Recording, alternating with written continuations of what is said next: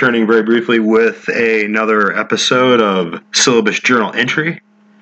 And we're getting pretty far into our syllabus journal series here. And we want to just make sure that we stay on top of the, the, the commentary and the news articles and the current events of today and all the things that are really moving pretty fast. You can see that we're breaking down to political sniping and warfare you can see that the Washington D.C. they're setting up the special counsel against Donald Trump again for you know like the tenth year in a row of them trying the deep state trying to destroy Donald Trump, and of course Donald Trump is gearing up to go for the presidency, and the Republican Party have tested lick its wounds now after having such a brutal election slog where we should have had this huge red wave, but of course the massive election fraud and cheating and the machine manipulation and the ballot stuffing campaigns that they obviously you know used against Kari Lake. They can't have uh, Arizona declare any kind of emergency or an invasion. They want to stop the process of breaking the country down and moving us towards a globalist regional district of the you know the World Economics Forum's plan to turn us all into United Nations branch offices.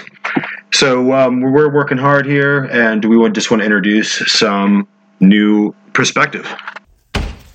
Yeah, syllabus journal entry back here again. We have another another entry we want to add in here, and we just get to go through some of the the latest uh, media reports and news articles and different things that are kind of popping in the background. And as as Americans and people who should want to be an American, you know, maybe you're from another country, you know, another part of the world, but America is great.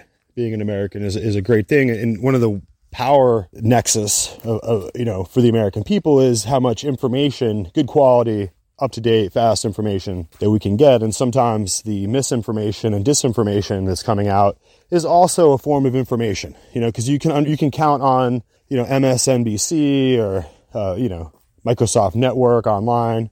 You can count on them to constantly or CNN to constantly produce information that's derogatory towards Trump consistently in every possible way of looking at the world. Any bad news, defamatory perspective that we can possibly look at Trump and his family, then they will be sure to, to get that to me immediately. And of course, it's usually highly biased, highly curated, pseudo information where the story is Trump gets into the to the airplane to go on a trip and that and you can take that simple story headline Trump on the tarmac should be the headline, but of course, there's no. That's not a real headline. When You CNN, you have to be Trump perpetuates racism at the airport. You know that, that, that that's how the headline it has to read. You know, so we have to constantly count on the information in the world to be skewed in these different ways, and uh, the way you have to make up for the way light bends when you when it hits a black hole. Right? You can count on light to bend and to be distorted and, and disappear even when there when a black hole is in the pathway. And then of course the light will re- resume from the star. The starlight will resume to its normal brilliancy after the uh, after the, the, the alignment with the black hole is over. You can tell where the black hole is simply because it consistently must distort the light. And just like CNN and MSNBC and all these liberal sycophants must constantly distort the truth in order to to try to hone the, the narrative of their worldview. And so, in, in this kind of like fashion, we carry on. We have to adhere to our way of understanding the truth, and that can be very often just a matter of perception. But as we go forward, we're trying to look at the world as it is and not as we wish it to be. And the state of the world is a difficult, terrifying dilemma that we face with the aggressors, the slow moving train wreck of the CCP, what it, the, the, way it victimizes its own people and the way it, it, threatens to victimize Taiwan and the West and the, the way that it, it insinuates its own personal power to steal the, the goods and the creative products and innovations of other nations and other people just to build its own war machine. And the way that people consistently, nations and governments, just the way we saw Germany go blindly into the into the hands of the Russians with this energy and the pipelines and the whole situation, and they couldn't see how how vulnerable they you know the vulnerable position they they got themselves into, even being in the EU. It's the same kind of position that the, America is putting itself in the world stage, so that we're not ready to defend our principles. And you have these these betrayers, like these Mark Milley, Obama worshippers. You know what's wrong with this guy? He's a traitor. He called the Chinese and told them he was going to undermine the president. We should hang him up by a noose. You know, I'm just some guy.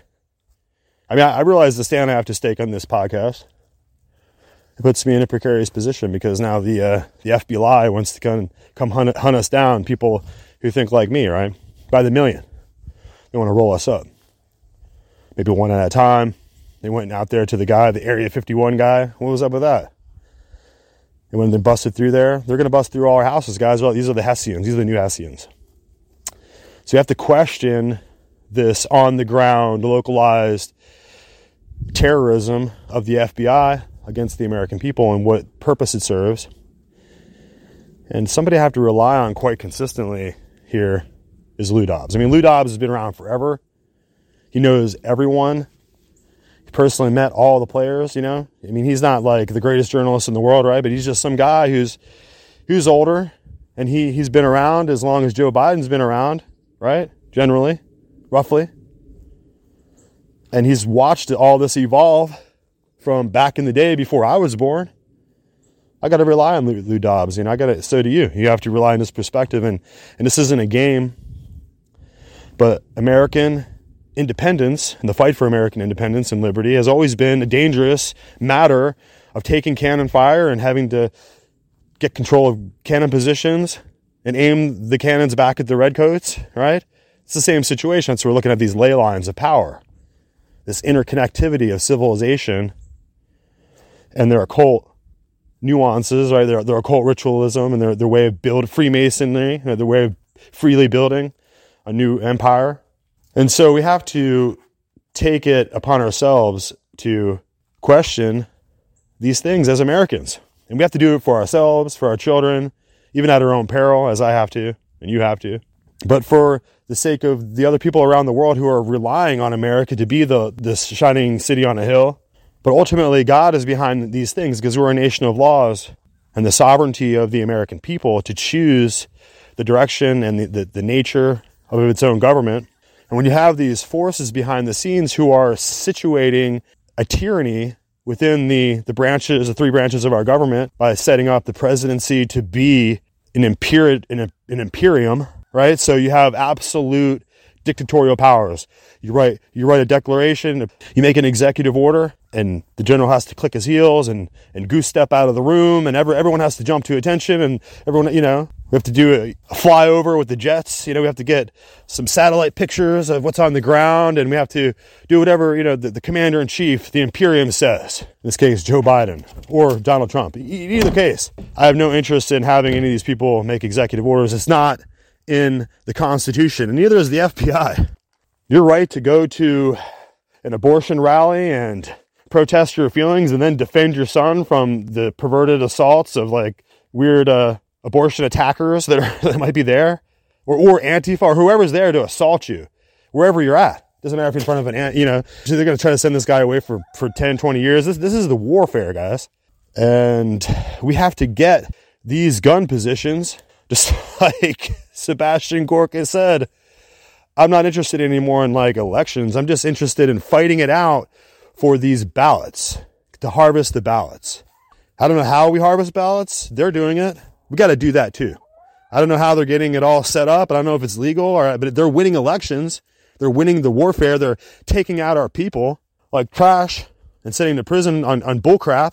They're letting uh, all the evidence be uh, erased, like Jeffrey Epstein. They allowed him just to be erased. No video footage, no questions asked. The people who were on duty that night, they, you know, where, where are they at? They're at drinking, drinking mai tais somewhere by the beach, right? These people are actively paying for the disintegration of our country, and uh, we have to hold together. It doesn't take very many patriots to win the the war for independence, but they have to fight to the end, and they have to be willing to send the cowardly Hessian redcoats home in body bags. That's that's tough because they're, they're, those Hessians have come in, in, in there from the elector of Hesse, Hesse Cassel, right? And they're being provided for by Rothschild banking elites to the king to come over here. They don't want to get into a war skirmish. They'll just send some uh, some vigilante justice their way, right? They'll just send over some mercenaries for hire just to go over there and, and, and beat down the, the American citizens and to to crash into their houses and rifle through their stuff and hit them with you know endanger them with weapons, and just you know get them to get them get them, get back in line, toe the line. So as American people, we have to decide whether we're just going to get in line and follow the the dictates, which our ancestors did not do. They fought to the death. They're the patriots and the heroes who laid down their lives rather than get on their knees and, and start polishing the knob, get kissing the uh, the toe, kissing the feet, the slippered feet of the princes and the and the, and the popes and the aristocracy of of Europe. That's what the uh, Illuminati was, guys. It was just the aristocracy of Europe getting together to fight off this peasants' revolt, right? This movement of the people to just generally break out of the ignorance and the malaise of centuries of papal enforced dark ages and murder and inquisition and flames. They try to downplay it now because they've had to take a different stance, but the, their their doctrine is unchangeable and it's immutable, even though their outer exoteric doctrine seems to be like more like you know Beatles, you know happy, happy, happy ecumenism, you know reaching out to the people, but inside their esoteric doctrine within is the same. It's that they have no mercy or pity for all the people who are not kneeled at the knees of the Pope and with their with their rosaries, saying Hail Marys, following the dictates of the Jesuit order, the infallibility of the Pope, and all these all these ideas. The infallibility of the Pope being a newfangled machination of the magisterium, right there in Rome to and, and of course the Jesuit order, you know, right at the time of, of Lincoln's assassination. So Lincoln is going to be assassinated. Mary Surratt, all, all, all, all, the all the priests. They actually hung a priest who was a collaborator. Right. This this was this was the uh, the the Pope's bidding. This was the desire of the Jesuit order to eliminate a, a heretical king. Right. Exterminate a heretical king who would not submit to them. They were on the side of the South. The Pope sent letters of support to the South. The Pope had no interest in giving up the slave trade, right? The popes in Rome had been operating the slave trade before Islam existed. So we have to get more education, guys. We have to do more here in syllabus journal entry to get in here. And, and right now we're just going to review a quick, a quick little peek at some Lou Dobbs interviews and just get get a question answered about why is America's national government and the people's national sovereignty and our democracy being dissolved into a global government that's arising here, the North American Union, and it's we're going to get into today. So let's listen to this uh, fascinating interview. Well, it, it's not only sickening. I mean, I, I, think as the president said, we're, we're in a very dark period right now, and we're in uncharted waters as a country. When it is so obvious that the Department of Justice, the FBI, uh, other intelligence agencies uh, have been caught lying under oath, for example, with the FBI officials lying to Congress, lying to the FISA court, uh, the Russia hoax, as you well know, the fact that you had the FBI include a portal in the law office of Perkins Coie where NSA tools were being used to spy on political opponents if you recall, John Jordan mentioned that or brought that to light about three weeks ago, I believe. I mean, this is the weaponization of law enforcement and the intelligence agencies and the tools with which they bring against the American people or anybody who stands against this current administration. And if we let this stand, if, if we let this stand, Kurt, we have we are no longer a republic. We are no longer a democracy. Uh, we are something entirely different than the United States of America. And, and it will be a judgment of the people. Uh, we had uh, people standing outside Mar a Lago. I don't know what the American people have to do here, but I do know this. If we accept this, uh, there's an old saying you get what you accept. And what we have accepted after six years of persecution, the political persecution of this president, is an FBI that is encouraged now to trample his rights and those of every American. Uh, it's just outrageous. Uh, you're talking about uh, Crossfire Hurricane. The fact that the FBI, all we know about the FBI is that they're corrupt, they lie, They've done through done so through uh, you know how many uh, directors of the FBI have lied through their teeth to Congress to the American people. Uh, how many crimes have been committed after two impeachments, two presidential impeachments of this president, after a special counsel, after more than well almost three years of investigation by the FBI. The only thing we know is that the FBI lied, they cheated, and they stole. They were fraudulent in their activities and they knew they knew the truth and kept it from the American people for the course of the entire presidency of Donald J. Trump and are doing so today. Why in hell should we put up with that kind of conduct from these kind of people who make up the FBI? Well, the, the short answer is we shouldn't. And in terms of the power that the American people have, you know, their power lies at the ballot box, which which has some questions, but as demonstrated by the election in Arizona, where Kari Lake defeated the establishment candidate for governor, Mark Finchem won his race for Secretary of State.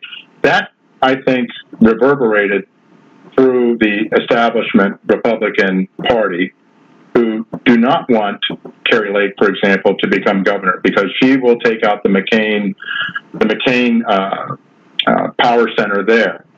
The in terms of what the people can do about it, I would say, where are our elected representatives? What Republicans for sure, but even you would hope some freedom-loving Democrats as well. So, you know, when Andrew McCarthy, excuse me, Kevin McCarthy, you know, announces that uh, Merrick Garland preserve your documents you know, when, if and when we get in power in, you know, in, in January of 2023, well, you know, big deal. What are you doing now? Why isn't every Republican senator, and I haven't heard any Republican senators come out and denounce what happened, only a few Republican representatives, but why isn't a block, the entire Republican Party in the Senate and in the House, marching on the FBI to right now protest, not not to do it for the camera on TV, but on you know a block. Every single one of them marching down from the Capitol to the FBI and to protest what they're doing. You know, again, this is this is unprecedented what happened. And so the response should be unprecedented as well. But the Republican senators, and even you would hope for some, as I said, freedom loving Democrats who realize it used to be the Democrats that were always against the authority, you know, the, the man. But now they embrace authority. And it's really disturbing. And it's a, we're at a dangerous point in our country, I believe. What would be, in your opinion, uh, the reason that we haven't heard anything from the American Bar Association, uh, the American Civil Liberties Union? Why haven't we heard from uh, attorneys within the Republican Party standing up and and talking about what an affront to the Constitution uh, and to tradition uh, and to a former president's rights and expectations, if you will. Why is it, why why are attorneys across this country so left wing and those who are seemingly Republican so feckless? Lou, I think every one of those institutions has been co opted. And that would be the American Bar uh, Association, that would be the ACLU. You know, all of them have basically been co opted and are now working with the regime, if you will, the left wing Marxist revolution that is attempted to be uh, that they're attempting to impose on the country right now. I mean, you you ask yourself uh, those questions, but if you look, you know, everywhere you look, the institutions that used to we used to look to to guard, you know, our republic and the freedoms that we have, they're no longer there, and it's because they're made up of people. And those people that are now running those institutions are on board with what is being imposed right now. This really is a, uh, I think it's a war on the American people by the current government and the uh, institutions around it that support it, such as the ACLU that used to be averse to power.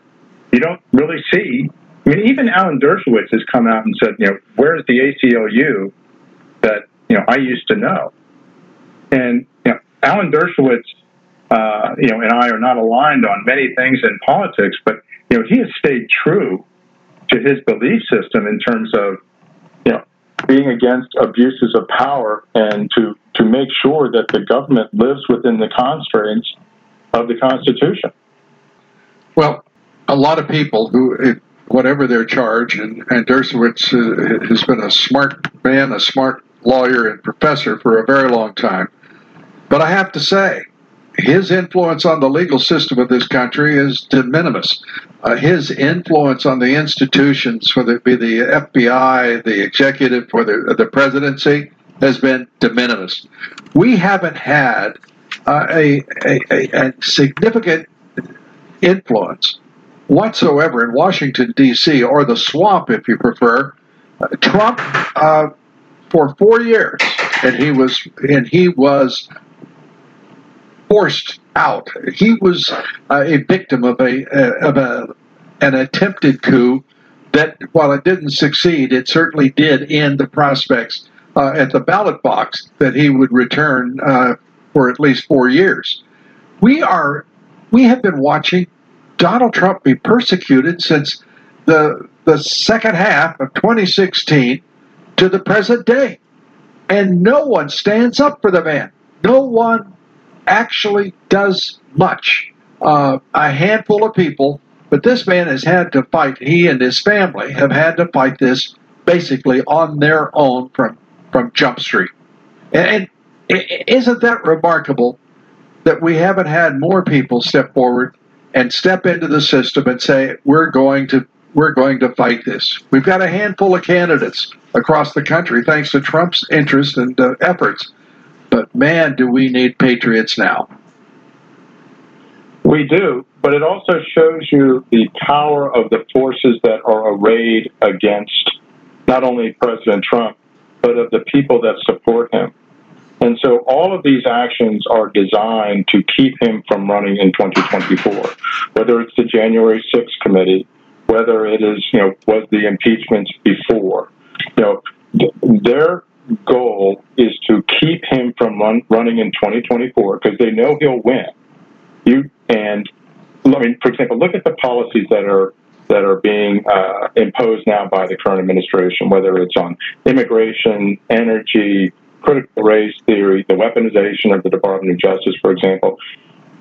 They're not changing those policies, even though this administration knows they're deeply unpopular and are going to likely result in a red wave in the upcoming midterms. They're not changing course. And that tells you something because they think they can win or get what they want done beforehand. And there are real questions about, I think, whether we're going to see a midterm election that is conducted, you know, normally. For example, they just declared, or Biden just declared a national emergency for monkeypox. But why? And this is a repeat of the China virus. Imposing a national emergency and all of a sudden mail-in voting is what's required. You know, you can't show up at the uh, at the polls to vote in person, so you have mail-in voting, which is quite frankly rife rife with fraud. The fact is, there are about 7,500 cases in the entire United States. It affects male to male homosexuals uh, sexual contact. Don't do that, and we will bring the, the you know, this thing to a conclusion uh, for those who are at risk. This is madness. And the fact that the national corporate media doesn't point out what a fool this president is, this impaired, incapable, incoherent fool, uh, is treated as if he were the uh, legitimate president of the United States. He is an oaf. His wife is a caretaker uh, and a tender. I, I mean, this is madness what we are witnessing. This is a country gone mad. Uh, I, in, in, every you look at every corner, we've got a, a military that wants to send troops to the eastern flank of Europe to contend with Vladimir Putin instead of letting the Europeans defend themselves. Let them make decisions about NATO. Uh, why must uh, this this leader of the free world, who's just the same fellow that I just described, uh, impaired, a fool, and uh, it just goes on and on. This is in, irrational. This is madness. And I can't think of a single policy being pursued by this administration. And I will again, I'll turn to you. Name one policy that is rational and in the national interest and in the interest of the American people that this president has pursued or, or, or ordered through executive order or administrative action. No, I don't think there's a single action that has been for the benefit of the American people. Everything is being is designed to take the country down. This is part of, you know, we've talked before about the World Economic Forum and Klaus Schwab, the Build yep. Back Better agenda, the Green New Deal, which doesn't apply just to the United States, but every Western leader is repeating Build Back Better, whether it was Boris Johnson, uh, Justin Trudeau, Macron, and you have to ask yourself, why are all these Western leaders repeating the same agenda? Which, by the way, every Western European country is now under the same you know, inflationary pressures, the illegal immigration pressures. Everything is being done to tear down the nation state system of governance and to usher in globalism. And so we are in uncharted territory as a country and for the Western world in this. This is an agenda by the World Economic Forum to impose globalism. And to do that, they need to destroy the fabric of each nation state. You may not be aware because it wasn't really reported much, but on March 29th and March 30th in Dubai, there was a meeting of over 4,000 members of the Global Governance Association many from the United States. This all arises out of the World Economic Forum, and you can look it up. There are two primary topics. We're mandating a digital ID for everyone and digital currency. Yeah. And that is how you impose social control. So you asked earlier about where are the institutions, the American Bar Association, the ACLU, the media. They are all under the control of the World Economic Forum it's a this this is like an octopus that through the years has grown into this behind the scenes behemoth that is controlling governments. I mean, even David Gergen, you know, the CNN supposed Republican, you can see if you Google him, his interviews with Klaus Schwab. Klaus Schwab, and this is like 10 years ago, admits that they control the cabinets in France, Argentina, and Canada. And he probably named a few other countries. This is something that has been silently creeping through the Western world, and we are now at the apex of what the World Economic Forum's goal is, which is to take down the United States and President Trump because he stood in the way of globalism and Marxism. But this is where we are as a country now. So yeah, we just carry on, and uh, we, like I was saying, I really count on that perspective and that kind of courageous outlook in order to be able to carry on in order to, to make sure that we check our gauges and we make sure that we we balance ourselves and our and our perspective against the wisdom and the the leadership of others, other Americans, that, you know what I mean, that are around us who care, we know care about our country, who are who are concerned, who have these these same various doubts or dubious sense of pit in your stomach, as uh, the one uh, Fox financial a genius uh, analyst there was was saying. He had the same feeling before the elections, and we, we have the same feeling regarding this whole issue, with a out of control, tyrannical FBI looking to just wipe us out, or or just to to take the Mike Lindells, you know, the, the business leaders, the political leaders, the the people who are at the forefront of this movement, of this political populist movement in America, which is really democracy, which is really just the way our republic was designed to show and to, to, to with our own charisma to share with our neighbors our feelings about the way the government should go to work amongst the body politic to work it out amongst ourselves. What is the the real truth of the matter There's so many of these schmucks like these uh, Adam Schiffs of the of, of the political world these these different animals who uh, have been up there in Washington D.C. for so many decades. As, we, as a political corporate body, as an American national sovereign people, we need to choose for ourselves the direction that the, the nation nation needs to go, and we need to go into the ballot box and execute a decision. And so the, these tyrannists are right in the middle of this entire process, stepping in, using the weight as if no one's there, as if there's no there's no conspiration and there's no combination of forces behind the scenes. No deep state. Can can you point to the deep state and, and tell us where it's at? And like and of course you know this is a an asymmetrical, invisible committee, if you want, of individuals in the background, the, the Obama worshippers that are there. Obviously, you have so many Obama retreads, you know, in power right now. You can see that it's the same uh, same situation as before. It's, it's it's the same dilemma we were facing when we had the Hillary Clinton debacle, getting our men, our warriors killed in Benghazi. Same thing happened with the, the Fast and Furious gun running issue that has empowered these cartels with our own military's weapons so they can push up against us at the southern border. So this is an this this is a a cabal of treacherous traitors, guys. Treacherous traitors behind the look at the Mark Milley kind of level sycophants, and they're in power, and they have all the the uh, the intelligence reports on all of us. They have all the levers of power. They have the ability to monitor us and to do what the CIA was not supposed to do, which is turn inward on the American people and to hunt us and run us to ground. And they do it the way that they're destroying the economy. They're they're going to destroy this national republic and this system of states and counties and and electoral power that the American people have so that it's not going to be a federated system of democracy the way that it was designed under the Constitution. It's going to be done away with. You can see that they're moving fast as possible. They're moving towards this North American Union. They're just allowing and facilitating millions and millions of illegal immigrants into the country.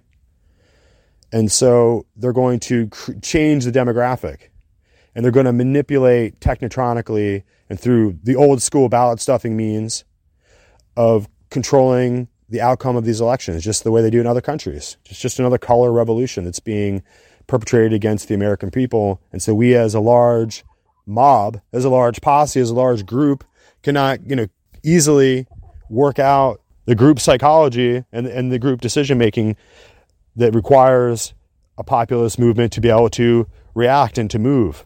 That's why you have a whole bunch of people, tens and tens of thousands of people moving down to the Capitol on January 6th and there they find that there's a ruckus and that the gates have already been moved, the doors have already been opened, and people are already like touring through the Capitol, and it's an insurrection.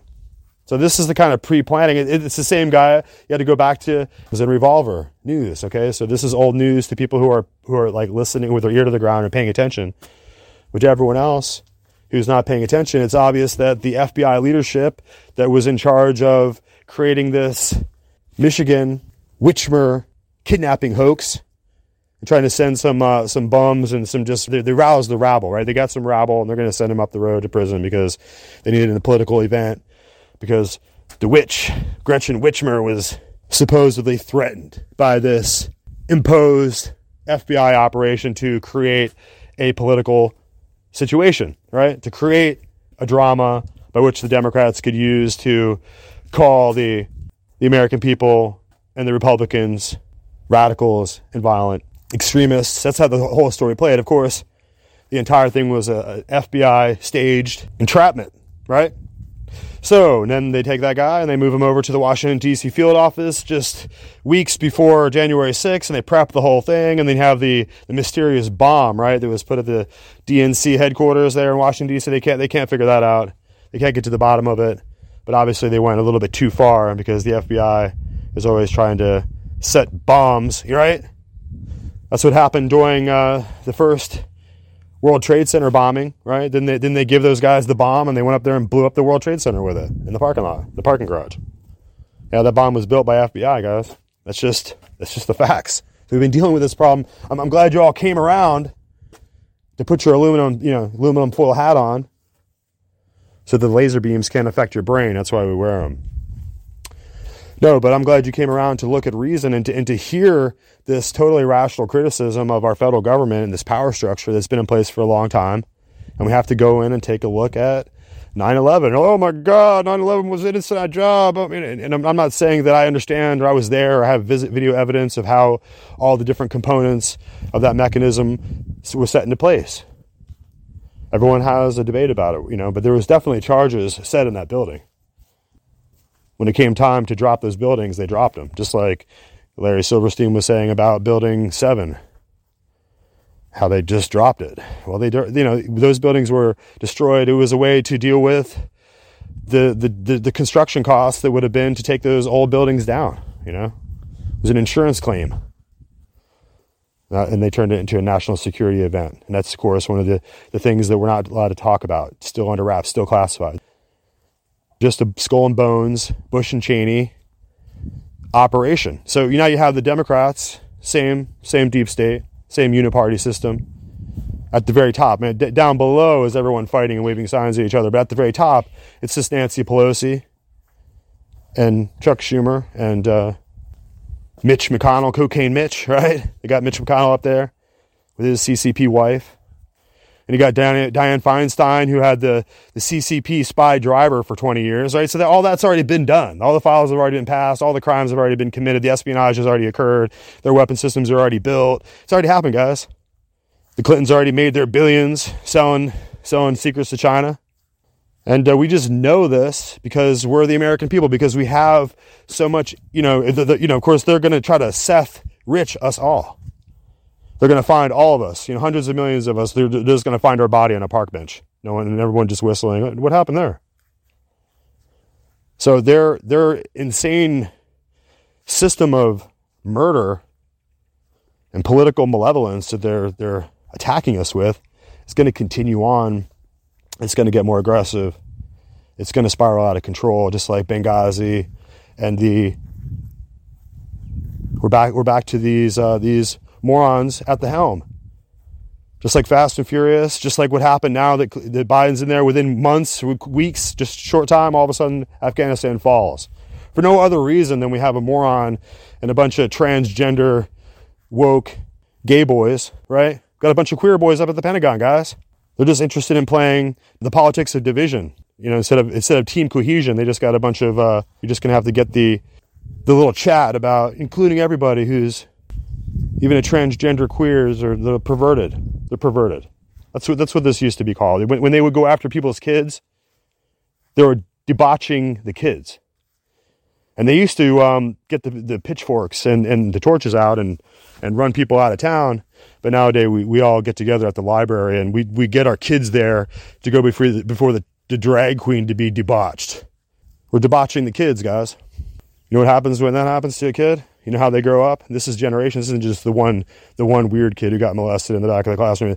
This is going to be generations of kids systematically molested, systematically sexualized and debauched. So this is what these guys are trying to ram down our throats. Right? This is the, the pornographic age. This is the age where we have a, a bunch of cultural prostitutes who, who think it's their job to go around and be a penis measuring tool for all the men in the discussion amongst themselves because they're totally, totally starkly, clearly rational. And their, their lifestyle choice is totally sane and, and efficacious, right? Because they, they now just squat and, and sit on every dick that they can find and they get to go back later and talk about how big it was because they're a dick measuring tool. And they know. They know what dick sizes are. They know which ones are real big or real little and and that's something that is the, that's the the providence of a wicked and adulterous generation. Reduces men to uh, circular millimeters right? So let's go on here. We have in this fascinating here a little introduction here to the infowars war room. I like to listen to Owen Shroyer. I really think he's trying to do his level best to cope with a maddening and ever-changing world where the playing field is tilted to such an extreme that we're, we're just like scaling the face of Mount Everest, trying to stay on the uh, game board here. And we have to discuss more about how the wicked and treacherous system of national emergency war powers, which is the excuse for everything they do in Washington, D.C., emergency war powers for banking emergencies, emergency war powers for virus emergencies, emergency war powers for for whatever it takes to keep the emergency war powers rolling. Okay, we can't we can't shut them down. We can't roll up the executive orders of the presidency, right? We can't shut that down, get back to a de jure constitutional government. We can't do it. Got all these Article One weird statute courts running around, magistrate courts, all this crap that we all have to get put in handcuffs. Unconstitutional. It's time to wake up, at least know what's happening, and then you know if it's too scary for you. Like I said, this is the process of getting put into the natural state of fight or flight, which kind of goes together. You have to be able to fight and flight and then fight and flight again in order to, to, if you want to be a successful fighter, you need to know when it's time to flee. And having the ability to flee and have resources is about freedom and personal liberty. And if you want to keep that freedom and personal liberty into which you fled, you must fight. So you must have both. You must know what time it is. You must be put into the adrenaline state that's necessary for you to look around you and start to, to make the emergency decisions you need to make. So let's listen to Owen Shroyer. I think he's asking the, the right questions. But what is the real story? Why are they digging around Trump's house for almost 10 hours? Why are they going through Melania Trump's wardrobe? Why are they taking uh, kitchenette napkin sets? Why are they busting into safes uh, like they're like MacGyver when they're completely empty? Why didn't they ask for cooperation with Donald Trump or his lawyers? Why didn't they give him the search warrant? Why didn't they let the lawyers oversee what was going on? There's another story here, folks. There really is another story. And, and I don't even want to jump to any conclusions, but I think there's some there's some things that jump out to you. Let's recall that Barack Obama spied on Donald Trump for two years. And that even when Donald Trump became president, they were sending in spies with uh, microphones on them. That was uh, the idea. So don't forget that. They've already spied on Donald Trump, and they've already tried to frame him for crimes he never committed. Does history repeat itself? Are Democrats corrupt? So I would say the real story here is this is the FBI spying on Donald Trump, and this is the FBI trying to set Donald Trump up with a crime. Because they've already done it, now they're just doing it again. Just like before he ran for president in 2016. So really, I think it's just the FBI using their same tactics, just with a different approach, a different flavor. Now, who's making the calls? Whose decisions are, are, are to go and spy on Donald Trump again, or to go try to frame him with a crime, and then just go dig through Mar-a-Lago till you can find anything or plant anything? Well, that's a good question. We don't have many answers to. All we know about is a judge who worked with Jeffrey Epstein and was a Barack Obama donor and a Democrat appointee. Now, here's what's wilder about this situation as these developments are coming in last night. The judge, so Donald Trump has a lawsuit in Florida right now against Hillary Clinton and the Clinton campaign and all the people that tried to frame him with false evidence. Doesn't get much coverage for obvious reasons, but Donald Trump sued them. That is an ongoing case in Florida.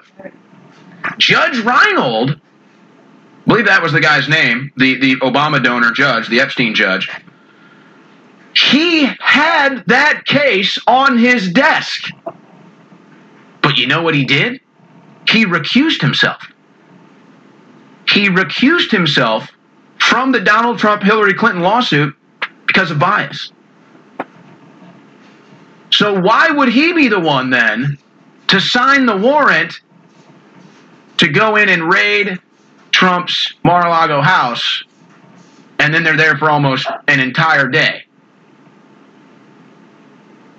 Little weird there, isn't it? Little weird there.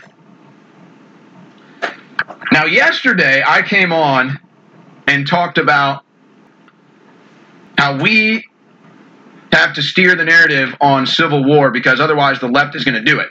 So I saw the top trend, one of the top trends and top search items after Trump's raid the FBI raiding Trump was civil war, and there was a bunch of back and forth about that. And I said, we need to avoid that. We're not violent. We're peaceful people. We want to take back the country politically because I see where this is going. But it, it, it's important to understand they want to control the narrative on Civil War just like they try to control the narrative about everything else so they can project what they're doing onto us. We have to not allow that to happen. So this was the headline at the Huffington Post. So I, am just trying to get ahead of where they're going to take this. MAGA world wants war after FBI raid on Trump's Mar-a-Lago. That's that's the Huffington Post saying that. So see, they're the ones now pointing the finger at conservatives again, saying you're the violent ones, you're the bad guy. When we all know that that's Democrats, that's liberals. They're the bad guys. They're the ones. And so, so here's the understanding we have to have. They want to push us into a civil war because these are psychotic individuals that really are just looking for a fight. That's what they're looking for. It's the bully in the classroom that keeps flicking the back of your ear just to try to get a response out of you. And then when you respond, he points the finger and says, "He did it, teacher. He did it." That's that's the energy that the liberal left has right now on this issue. They want to flick your ear, flick your ear, flick you, flick your ear, and then when you finally respond, say, "Look what he's done. He's bad," and and tell on the teacher to, uh, uh about you. So that's what they're doing. The truth of the matter is, the Democrats have already started war against this country. Joe Biden has already launched a war against this country via their own words. When Vladimir Putin shuts off pipelines, Democrats go on TV and say that's an act of war. So when Joe Biden shuts off pipelines, that's an act of war too against the American people, raising our taxes, spying on us. But but that's just what they're doing administratively as a war against the people. Democrats are actually they're actually killing their political opposition. They're murdering their political opposition. They did it on January 6th. They did it in Portland. They did it in Denver. They've done it in Seattle. They tried to kill Rand Paul. They tried to kill Brett Kavanaugh. So the Democrats are already killing their enemy. The Democrats already have political prisoners. Look at all the January 6th defendants just sitting in jail without even a trial. So the Democrats already have political prisoners. The Democrats are politically persecuting their opposition spying on their opposition, attacking their opposition with the weaponized government. So those are all acts of war. So I'm not going to sit here and have liberals and Democrats point the finger at us and say, you're starting a war. No. You are trying to start a war. You're the ones committing acts of war. You're the ones killing your political opposition. You're the ones imprisoning your political opposition. You're the ones spying on your political opposition. You're the ones false flagging your political opposition like Jussie Smollett. You. You're the ones shutting off our energy. You're the ones causing our consumer price index to go up, not us. Having said that, we still don't want a war with you. We don't want to go there. We're not pushing for war. We'd like some justice. We'd like to have fair elections. But no, we don't want to fight you. We don't want to get into a fight with you. That's not us. That's you.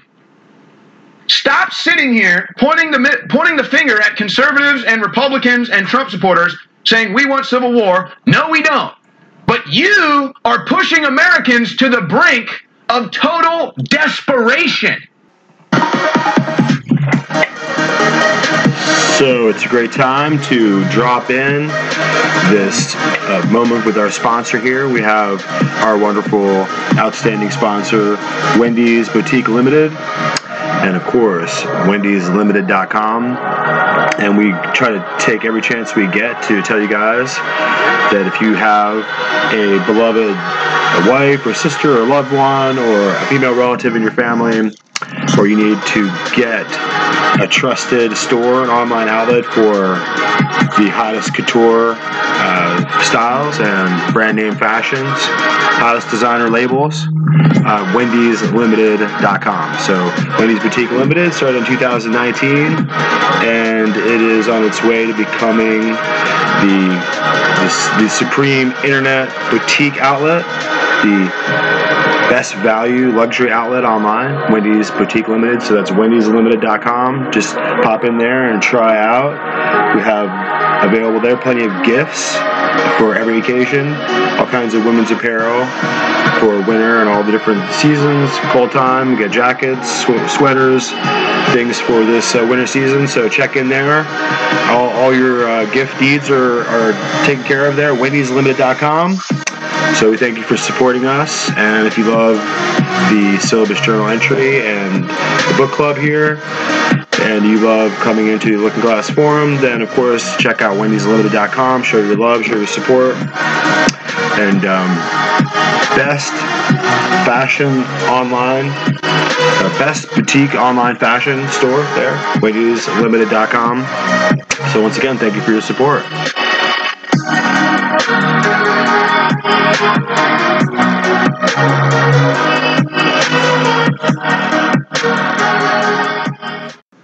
And it's one thing for you Democrats to push people to the brink of desperation just in the cities that you run. That's where we see the highest crime rates, highest poverty rates. There's a link there. They're all run by Democrats.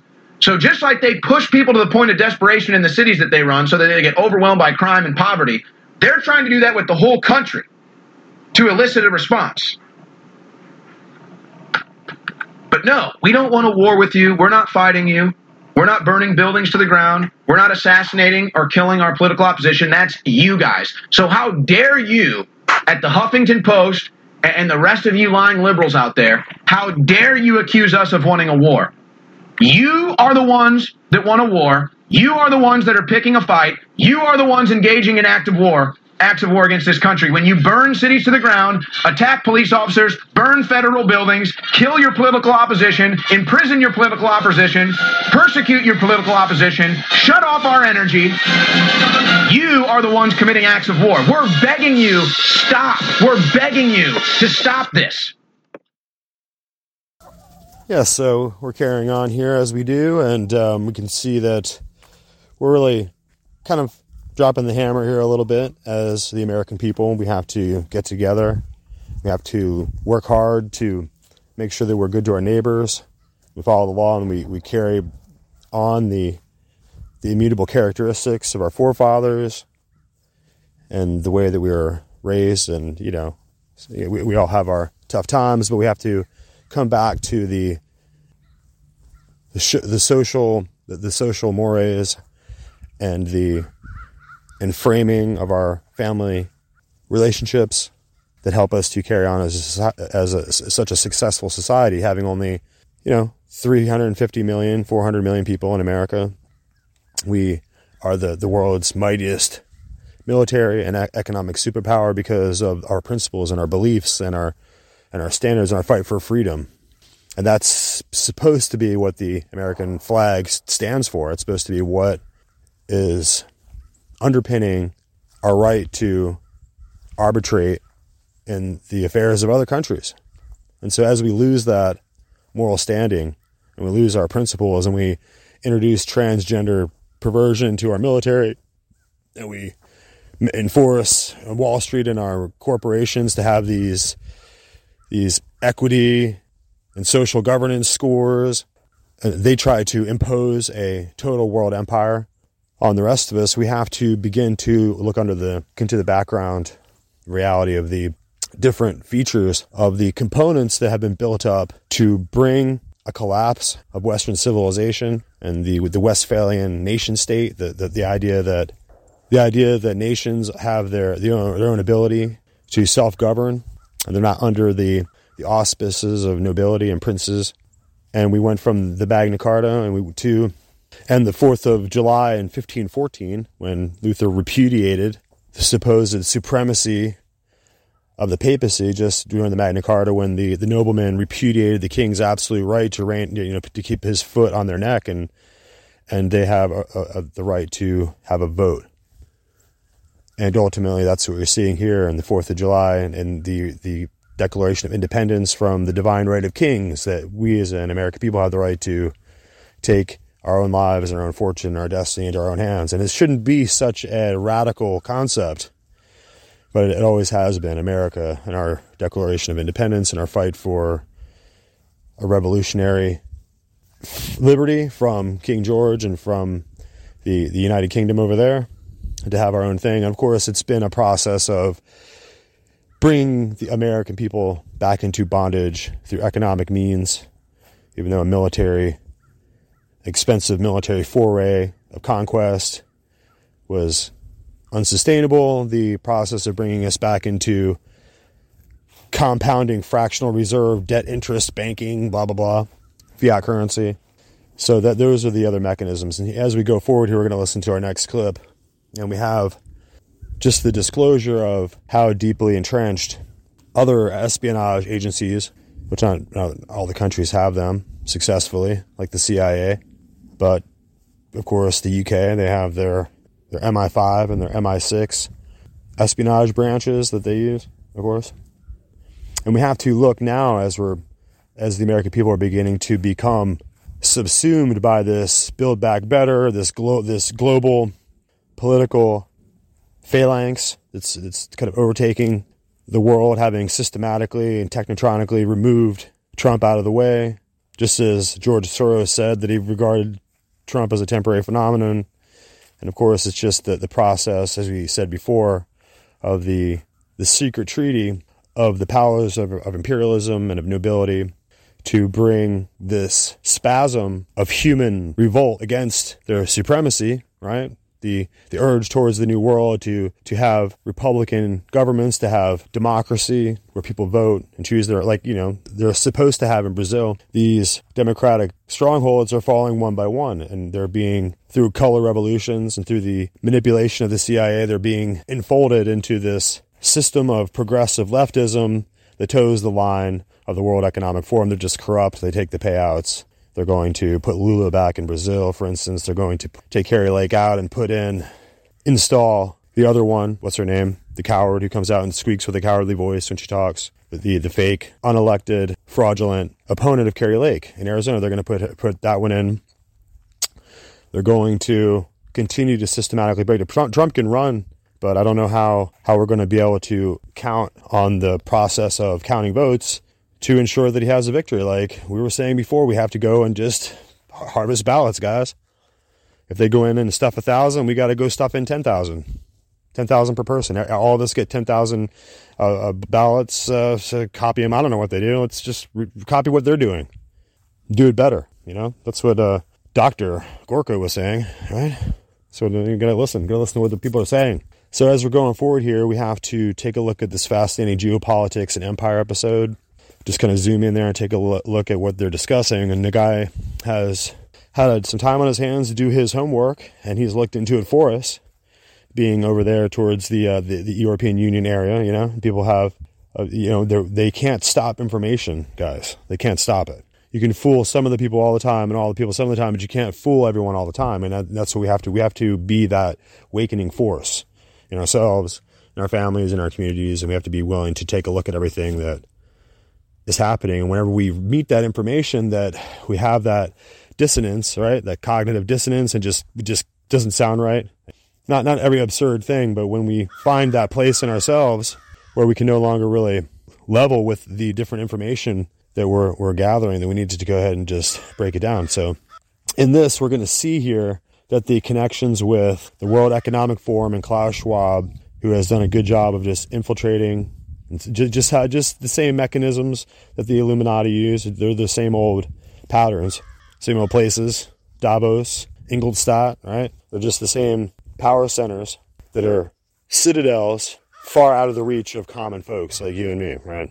They can fly in, just how they can fly into Dubai and have a global governance conference, and they don't care what you think because they're going to engineer famine and they're going to, you know, develop plague and they're going to develop the instruments of Malthus. Of course, just another economist from serving the British Empire, right? And disease and plague and poverty and death and you know, famine and all those things are useful tools for the empire to control population. So we have to look at the hard truth, said the raven uh, nevermore over here. We had to we have to just look at the difficult information coming in so we know how to process going forward. We cannot just be like the lemmings and just go over the edge and run with the crowd, just to stampede off in one direction, just to stay in the herd. We have to find out what is really going on. and realized why they had to so radically alter the plans that, that were going when when Trump, you know Trump they had, to, they had to just steal the election. It's just, it's become an unalterable, immutable fact of life that just etched in stone. The evidence is there, and uh, the same thing occurred here. And as the the American people are now having to, as a corporate body, decide how to react and how to deal with it, and just going to pitchforks and torches is the same thing we just witnessed with with BLM, right?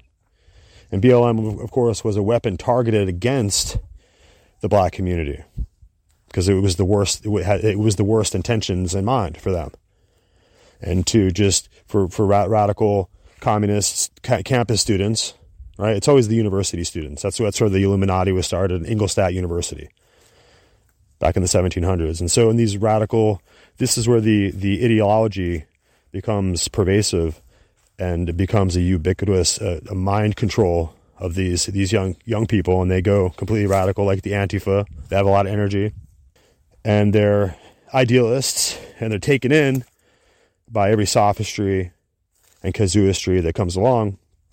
And you get these guys out there, and they're throwing Molotov cocktails, or tearing down Confederate statues, doing all this stuff.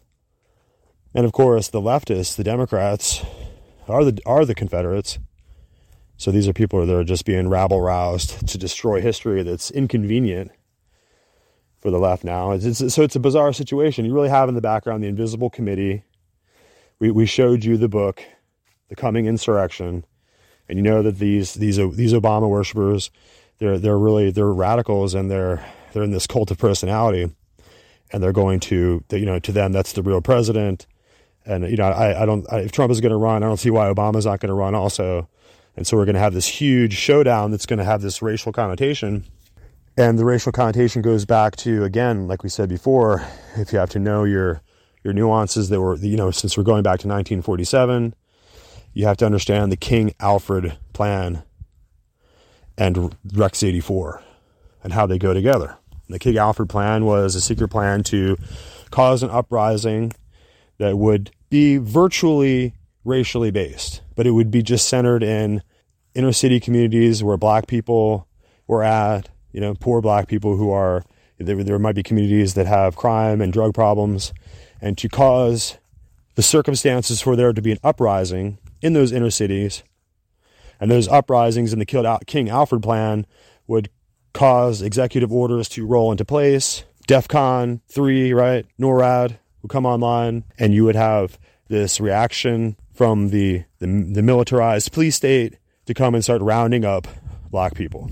And this is an old conspiracy theory of, of an exposed secret intelligence community, deep state plan to use unrest in the black communities to cause military government to kick on and to call as a martial law, right? So that was the King Alfred plan. And, no, and of course, back in the, the 90s when these things were kind of traded about and these ideas were they were kind of like fever dreams. They were kind of like frothy mouth, aluminum hat kind of concepts. But as we see these plans come into fruition and develop, we can see that they're not madness at all, but they're just simply the mechanisms by which the oligarchy, the internationalist system of power that where, where you have the, you know, the city of London, where the banks are centered in Frankfurt, and of course the in Vienna, you know, the power centers of the nobility and those who still hold on to the ultramontane concepts of the divine right of kings, because the Pope touched my shoulder, I'm the king, and you all have your heads removed, and you know, off with their heads for everyone, you know. And so that's that's the kind of games of the Jesuits and the the, the Catholics, the, the Romanists play when they when it comes to politics. That's what they did during the the Bartholomew Day massacre, and, and on and on and on and on. Okay, guys, it's just it's just the, the entire scope of history is recorded for the purpose of making this point that the Roman civil king is the Pope. He's not just a, a Sunday school teacher, he is a civil king under the law, just like the King of England is a civil king under the law. So, so is the Pope a civil king under the law. And yet they have a jail, right? They have police. They have there's, Zouave soldiers marching about, and they're there to protect the supremacy of the throne of St. Peter, yada yada.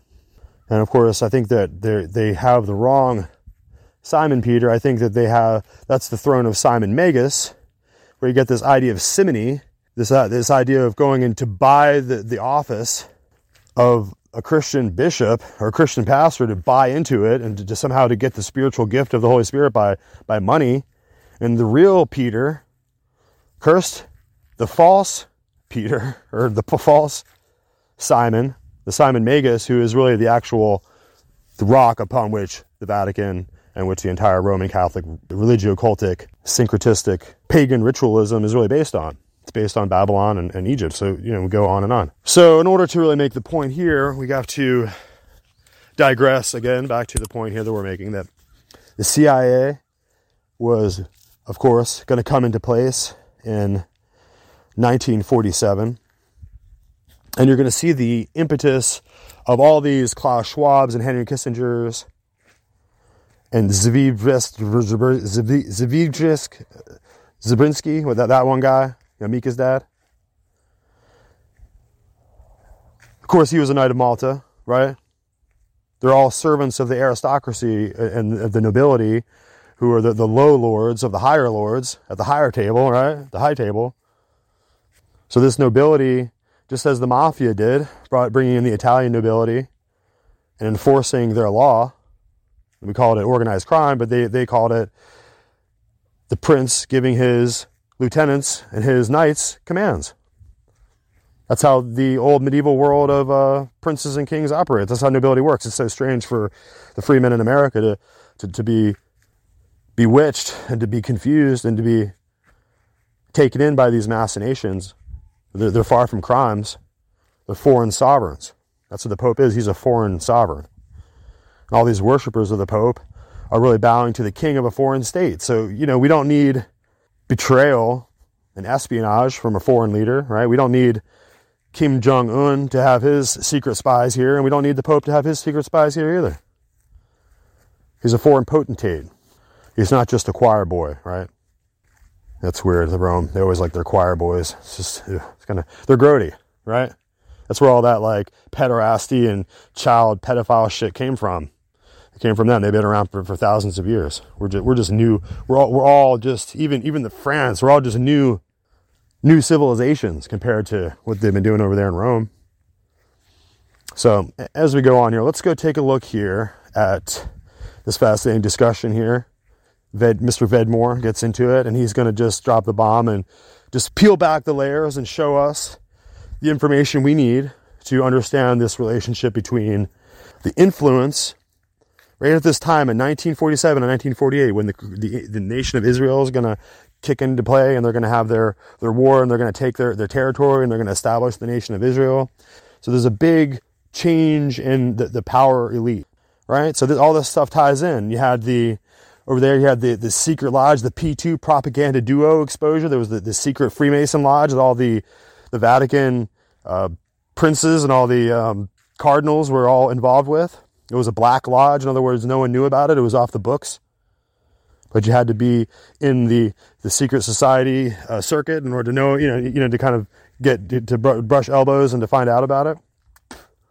That that thing exploded. The P2 Lodge scandal was tied to the Vatican bank scandal, right? So we we did episodes on this, and this is all happening in the backdrop. The Pope is going to be murdered in 33 days because he's going to expose all this. So it reminds us of, you know, brings us back to Clement the 13th and Clement the 14th, other popes who were murdered or nearly murdered, among among many, I'm sure.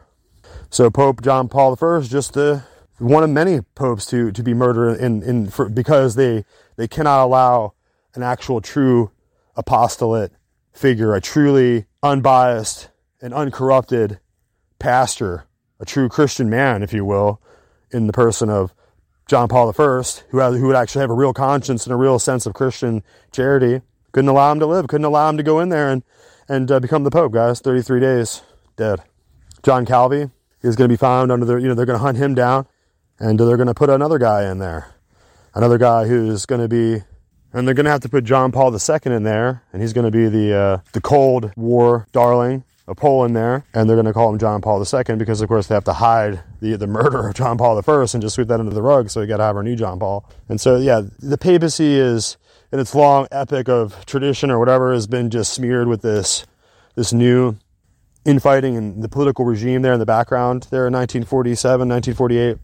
And at this time, of course, the, the plans to establish the World Economic Forum and to get going with, with Rockefeller and the establishment of the United Nations, the establishment of the World Bank, the establishment of UNESCO, the establishment of all these, the Bank of International Settlements, the World Health Organization, on and on and on. The, the, the pillars and the outer structure of the New World Order is going to be put into place at this time. So I have this geopolitics and empire episode queued up here with Johnny Vedmore, and I just would offer two instant and quick little caveats into the discussion. And one is that at that time, in 1947 and 1948, in that period when the CIA is going to be created, the nascent state of Israel is being created through uh, the, their victorious battle there in the region of Galilee, there in the Judean area. Also, at that time, something a phenomenon is going to occur of the Roswell incident, and this is going to be the supposed intelligence agency and government cover-up of a secret UFO, UFO crashing in in Roswell. So, of course, when we look at our you know our great circle ley line alignments, we can see that Roswell lines up in there.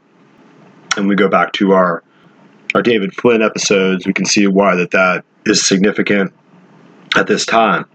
And you can see, despite whether people, you know, what they think about the phenomenology of UFOs and the, the Roswell incident, whether it was just something to a created government psychological operation in order to get people to be distracted from politics on the ground and have be looking up in the heavens and at the stars and of course this whole display of uh, this idea of Martians on Mars and this H.G. Wells War of the Worlds panic and just this whole concept of aliens from far away and then of course as decades would go by we would be introduced to this idea that you know, humans are going to go to the moon and they're going to you know have this moon landing of something that apparently they could not duplicate again.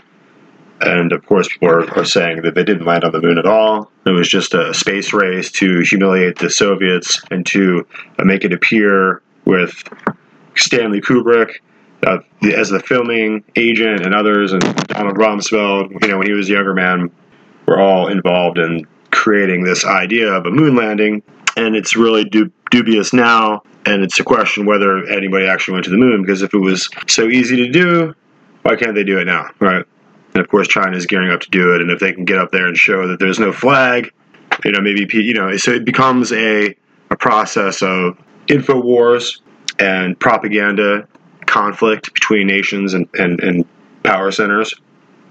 And the other aspect of this is he's going to introduce the introduction of MI5 and British intelligence as it's kind of coming on online in, in the Americas, and it's it's on the back of Skull and Bones operations out of Yale, and it's also penetrating uh, different fields of economics and geopolitics, and you can see that happening with the Council on Foreign Relations, and you can also see it happening with the, the Chatham House connections when it when it comes to um, the Hoover administration and, and Edward Mandell House, and the, the introduction of this deep state cabal that's going to develop the Pentagon, develop the, the Central Intelligence Agency here.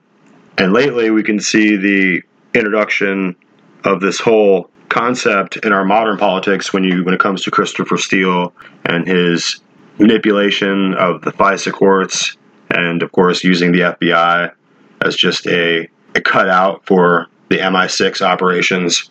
So the FBI and, and all these, you know, you can see that as the the central the the intelligence community and the clandestine operations are slowly but gradually and surely being turned as weapons against the American people. So let's listen to this fascinating interview and has uh, uncovered some really fantastically new information. Um, and the first two pieces, I had so much joy with finding loads of stuff uh, that no one knew about or had been hidden in the shadows that I knew this one was going to be uh, brilliant to research. It's going to be so fun to research. And I never expected quite how, uh, uh, once you know all of the information, then you're looking at one long line. And really, one long line creation of American intelligence agencies to the Young Global Leaders Program itself. Because the Young Global Leaders Program, as you will hopefully, as I will hopefully be able to explain uh, to you and your audience, is like a continuation of a program that really has its birth in Harvard uh, under uh, uh, William Yandell Elliott, um, the mentor, uh, the, at least the Harvard government school of government mentor of Henry Kissinger, and International seminar, and that it really was um, a template for what the Young Global Leaders Project will be eventually. But there's more. There's more. There's so much more because what you'll be able to see is that the people who were funded, the people who proved in 1967, Harvard was forced to re- um, uh, release a report, uh, and they were trying to uh, beat. The, the, there was two newspapers. I can't remember what the first newspaper was, and I haven't been able to actually find the article uh, in any archives for, for this, but uh, one newspaper at the time was about to out the fact that the CIA had funded certain programs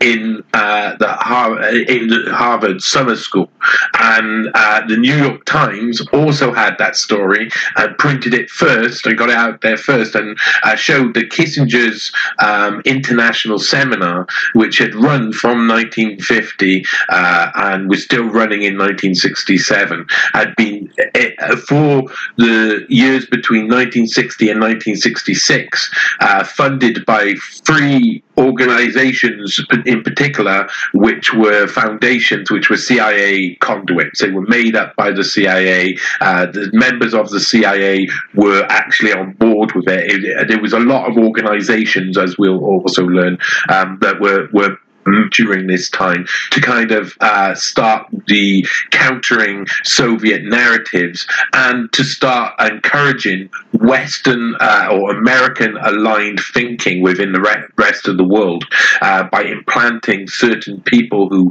we who, uh, the West would train through organizations that they would make up um, and this, this was playing catch up to the Soviets, who in 1919 with Willy Munzenberg had um, uh, started Comintern and the first sort of like communist youth program that was spreading propaganda. By the end of the war, the West had to do roughly the same thing. And remember, wartime, it was the OSS was created, this uh, special like precursor to um, the CIA, um, and uh, William Don Donovan headed it up and recruited some really key members, people like Kermit Roosevelt, who is going to come up in this story because Kermit Roosevelt is one of the most important people in the history of American intelligence. Um, there is a man who's done some great work on this, a, a, completely and utterly um, astounding work who I'll talk about as well um, later. But but th- this was the war was a really interesting time for intelligence, of course. All of these guys after the war had a load of loose ends and they had nothing to do. And they were all uh, realizing that the Soviet threat was coming. So it was time to reorganize and, and um, re-coordinate. Uh, and really, the British and the Americans, even though they were on the same side, sometimes weren't working together. They were very independent in their intelligence methods.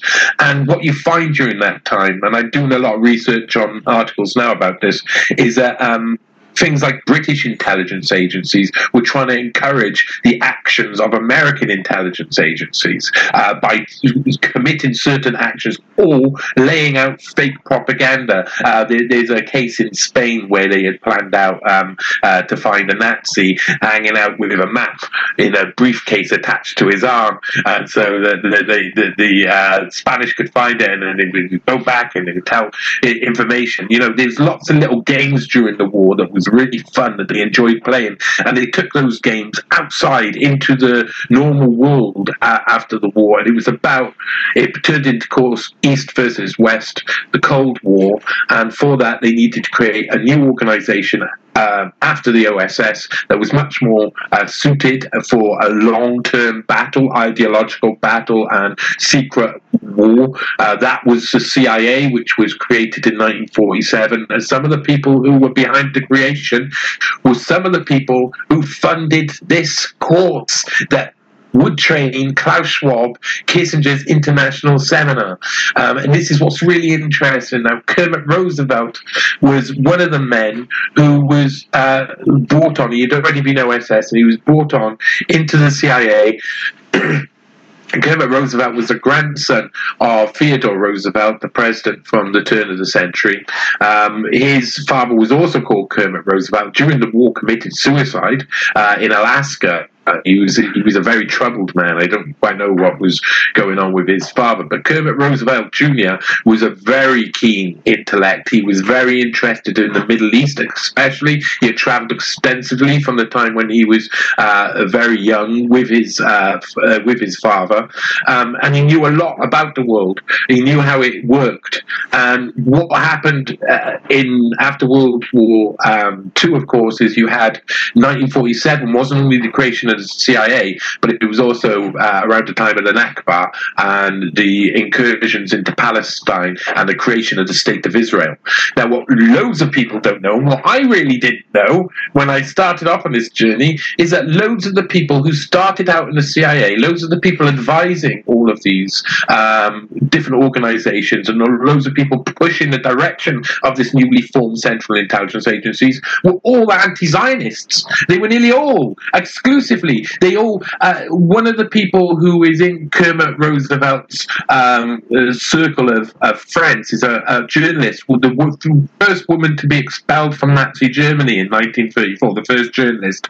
Uh, she was a woman called Dorothy Thompson. Really strong. When you watch her videos, you get ooh. she's like really strong teacher type. Um, so we'll just give it a pause there and we point out that a lot of this anti-Zionism that he's talking about that's going to be introduced into the CIA is pretty simple because the the Soviets after World War II and the OSS or the, the pre CIA were running around trying to collect as many Nazis as they could possibly, and scientists and Nazi defectors and Third Reich high commanders they could possibly find in order to introduce them and bring them to the United States, to introduce them into the CIA, to have them work for the American government. So, of course, you're going to have this underpinning ideological introduction of anti Zionist and anti Semitic views into the CIA when they're introducing the fleeing Nazis into the CIA, right? So the Reinhard Gehlen organization, the the Ratlines and, and the Gehlen uh, the Gehlen network was a spy network. Um, there was a Nazi spy network that the CIA just took over and, and took control of. Uh, so I call it what you want, uh, but it, it, shouldn't be surprising. It's obvious on its face that you're going to have anti-Zionist uh, actors and ideology within the CIA if you're going to introduce uh, Third Reich uh, and Nazi doctors into the, the American intelligence bloodstream. 1947, the creation of the CIA. Uh, Dorothy Thompson said that the um, uh, Israel, creation of the state of Israel and the, the, the pushing out of all of these Palestinians into other lands would be cause perpetual war. It would be something that would, would go on forever. It was a recipe for perpetual war. And that's what the CIA found that they wanted. They wanted that. They wanted to be able to, to, to uh, make regions unstable and for the big power of America, daddy, to come in and say, we can help you with your troubles. Um, and this is what they were trying to form. So they formed this unit called the CIA, which was going to go out and do some of that because by the 50s, as Kissinger starting up his the pilot of his international seminar, just as he's leaving Harvard himself in 1950, they straight they got him straight on. He's written one of the biggest dissertations in Harvard's history. Uh, that he's being lauded by everybody around, and he gets put in charge of this international seminar created by William Yandell Elliott, um, and he's recruited soon by the CFR as well at the same uh, time to war game out uh, nuclear threat and etc. Um, Kissinger's being lifted into a role, and at the same time, uh, in 1952 and 1953, the CIA are enacting their first coups in the Middle East. So the first coup uh, that happened was in Egypt. Um, we we talked slightly about it just the funny fact the name's called Operation FF, which stood for uh, Fat Fuck, I believe. Um, and it was basically aimed at getting out King Farouk, who was in charge. They tried to negotiate with him a little bit, say, this is what we want. He wasn't having any of it. So they were like, okay, we'll commit a coup. They got Nasser and the Free Officers Movement in Egypt to basically remove him. They were planning on a revolution anyway um, and had lots of backing anyway. So uh, the King Farouk went off to and, and went into exile in Italy he eventually died in Italy, but he never got back in charge. The CIA led this operation was led and planned by Kermit Roosevelt alongside Allen Dulles and others. But a lot, Kermit Roosevelt was this really important character. He had designed and created the first coup, and it was so so so successful that up in the State Department, John uh, Foster Dulles uh, was was saying, "Well, we're going to have to uh, we're going to have to do another one of these next year, aren't we?" Uh, we will give you the equivalent of 12 million, I think it is, in today's money, so about 1 million at the time, in funds to overthrow Mohammed in Iran, um, and who was going to design that and lead that project, but the person who had designed and led the other project, Kermit Roosevelt. They come in and they do a coup in Iran. Yeah, I, just wanted to add because uh, when I was teaching university international relations in Mexico, um, I would actually assign students because they don't like to read, but I would make them read the primary source documents of it, TP Ajax, Operation Ajax of the overthrow of um, Iran in 53 Mossadegh. And yeah, just as you laid out, President Roosevelt was involved. It was the CIA, MI6. Uh, and then 53 and then 54 was Guatemala. I forget the name of that. I don't know if it was like uh, Operation Peanut Butter or PB, I think, uh, PB, but I, I never went as far, I guess, uh, I didn't know about Egypt and, uh, and Operation FF. So it's like you, you can trace it, as you said, 52, 53, 54. And I think an important point you make, uh, you say that the Americans were soon to learn that if they were to continue to overthrow governments, they would first need to have effective American aligned leaders already trained up and, and ready. And then you, you go on to talk about in your article the American Friends of the uh, Middle East, and you can trace from, from where you're looking at now all the way to today that's like the beginning of the construction of the color revolution framework, which we're still seeing to an extent uh, today. And it's yes. it's essentially a globalist project. The CIA is a globalist thing. It's like doing the globalist dirty work to try and take over all of the nations and bring everyone into this one big kumbaya happy uh, family. yeah, a, a kumbaya happy family. I do not believe uh, fully exists.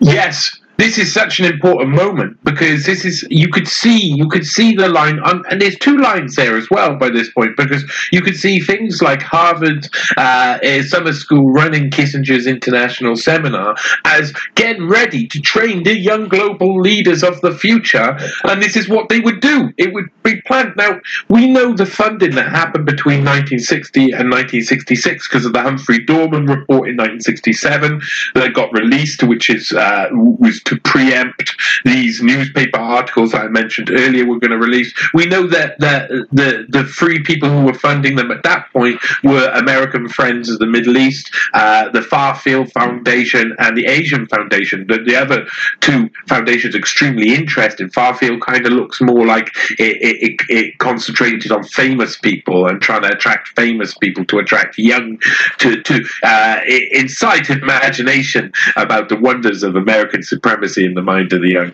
Um, but but the, these uh, the American Friends of the Middle East was a very special pro, uh, uh project. One thing we don't know is the funding between 1950 and 1960. They never released that information. So the likelihood is a lot of money was put into this. A lot of money was put into this, and it was too much to advertise. So they only advertised the one million or so that funded uh, Kissinger's international seminar between here and here, between 1960 and 1966. But they were very important years. Now, I found um, uh, a uh, advert in the Lahore Military Gazette uh, from 1957. It's actually, there's one in 1957, 1958, and 1959, advertising Henry Kissinger's international seminar and looking for the best possible candidates you can find anywhere else in the world, anywhere around um, and they've got to be the best, and everything will be paid for them. All of their travel expenses, all of their accommodation, all of it. If they could prove to be the best, could put the best candidates forward, then they will have everything paid for, and they will come.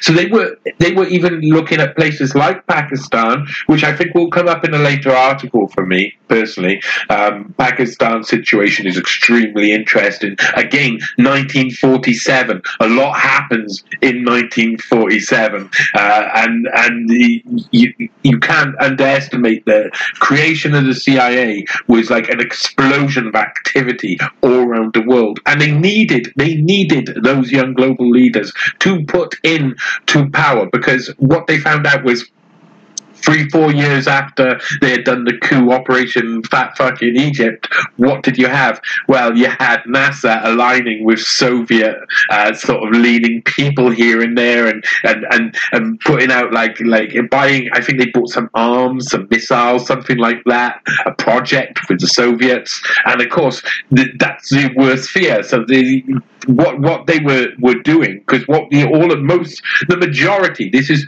there's there's lots of different things that were going on at the time but one of the most important things for them were making sure that they were counteracting potential soviet infiltration into hearts and minds.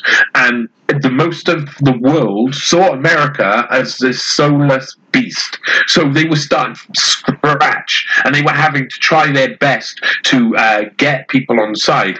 And uh, vehicles like the American Friends of the Middle East were very important. Now, it was set up by Kermit Roosevelt, uh, Virginia Gildersleeve, Harry Fosdick. Harry Fosdick, extremely interested man, became the, one of the mentors of Martin Luther King, of all people. Um, uh, and, and, and many others, and Dorothy Thompson, 27 people uh, founded this organization, and they were very active in trying to sway opinion on the ground. But the, the whole time 40s they, they and, and the 50s and the 60s up until 1967 another really important year um, they they are trying to and everything was done in the back rooms, and you didn't have as much fear about this because this was East versus West. At some point, the nukes were going to fly, and everybody was going to die. Um, so, so th- that that point, this uh, Kissinger's International Seminar had been born in this different place than it was going to eventually be in 1967. And I get a feeling that the, the Dorman reports and the reports in the newspaper were kind of like a self destruct button on that uh, uh, vehicle, I'd say again, that program, so that they, the Kissinger go off and do some stuff, proper stuff in the White House. Uh, I concentrate on that stuff more than anything because this course dies off, of course, as soon as once everybody knows it's CIA funded, uh, it loses its charm. But still, people are sending uh, global leaders to uh, future global leaders to Harvard, and they are being mentored by the same people. Like, for instance, uh, Benazir Bhutto of Pakistan, who went to Harvard uh, in 1971, I think it was. Uh, her father, Zulfikar Ali Bhutto, had phoned John Kenneth Galbraith, uh, one of the mentors of Klaus Schwab, and said, "Hey." Hey, I need uh, my 16 year old going to Harvard early. Um, and uh, years later, of course, he's leader. Years later, she's leader twice of Pakistan. It was, it was still, uh, it was still being, you know, the, these sort of places were still melting pots for future leaders, and that's what they were aiming to do. So they could get all of their ideology in every country. It was all about getting people who aligned with you in the right positions of power, and it became such an in industry. They became so good at it that it got to the point where the World Economic Forum, or uh, uh well, in a sense, it was the World Economic Forum because I think the world, I think they started calling themselves World Economic Forum in the nineties, but they they they. Uh, started with this idea of okay, let's make this industrial. Let's go a step on. Klaus Schwab, uh, I, I, see it like this the 70s, he created the, the organization and he's bringing people in. He's convincing people why the project's good. He's showing people that globalism will work and they all get an ability to network and talk to each other at this big event in Davos. So everybody gets a bit of pie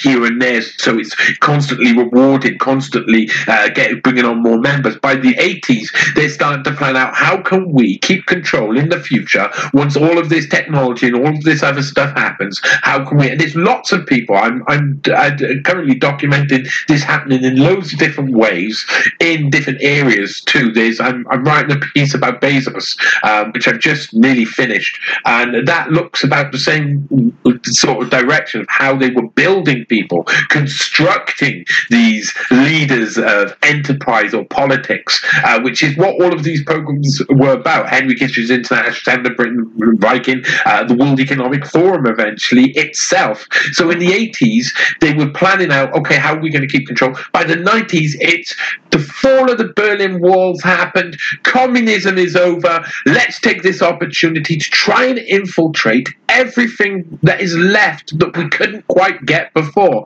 And since then, we've been living in this backwards and forwards on the edge of these areas where this battle is still going on, like Ukraine. We got this ideological backwards and forwards. Sometimes it's peaceful, sometimes it pretends not to be peaceful, sometimes it's peaceful, sometimes it pretends not to be peaceful. But that's currently the uh, the fake front line for the uh, like idea for, for the idea the ideological battle between East and West. But they kind of dropped all of the walls in the 90s. Everybody dropped it. Uh, Gorbachev uh, fucked it for all the Russians. the Russians were suddenly exposed, and loads of them were like, "Well, we can make money now, can't we?" You know, so straight in. in, in uh, from from I found um, articles uh, which I've done in Newshound piece that I'm doing uh, recently that show Klaus Schwab's first uh, mention in British and American newspapers, and he's talking about the threat to privacy and data uh, that computers have of government, and it, it mentions in there that the first forum was uh, put together by um, the uh, Institute for Business Management or the International Business Management Institute, um, and it was it, the forum was sponsored. The first ever World Economic Forum in Davos was going to be sponsored by this uh, group. And if you look at what they were doing at the time, they were uh, teaching, bringing the Russians over to Switzerland and teaching them capitalism.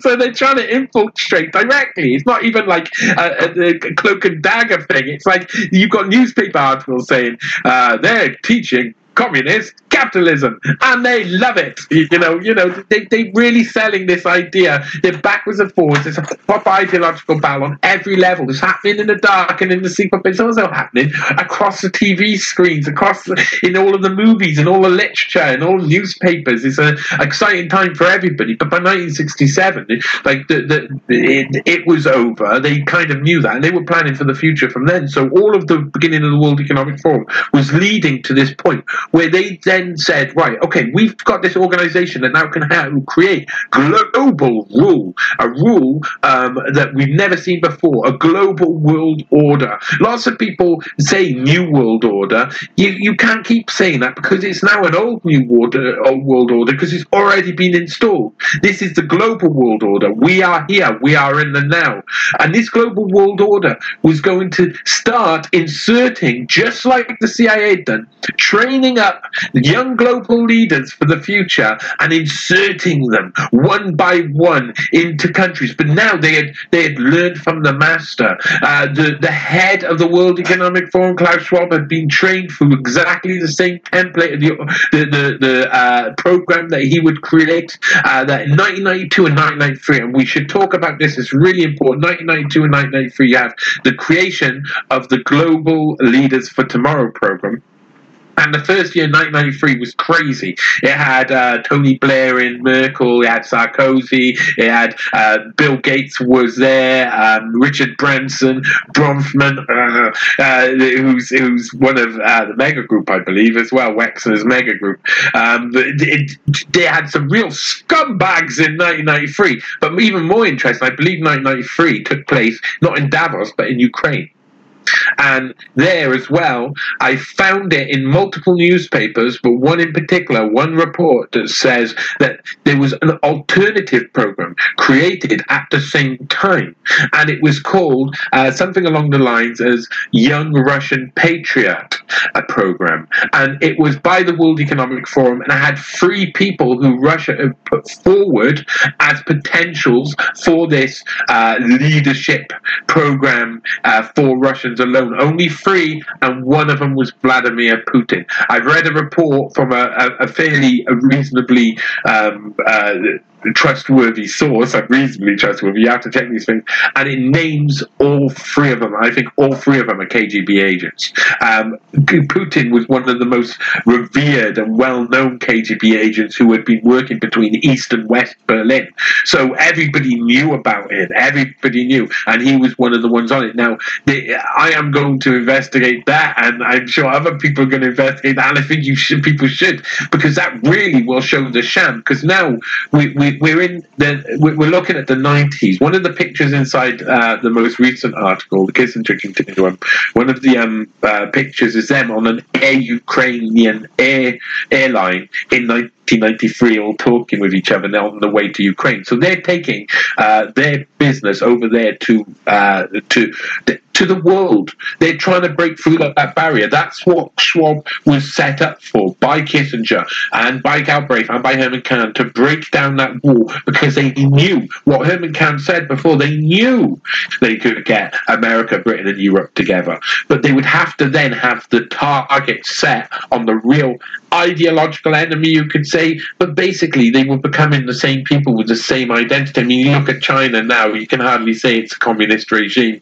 It all looks very capitalist, it all looks very sparkly, and it all looks uh, just like like they've uh, taken part of this and part of this and smooshed it together, um, and you you kind of lose the ideology in there. Now, 2004, the most important and interesting thing happens because this start off, this global Leaders for Tomorrow program had been very successful, but had been run on a smaller scale. It had been 200.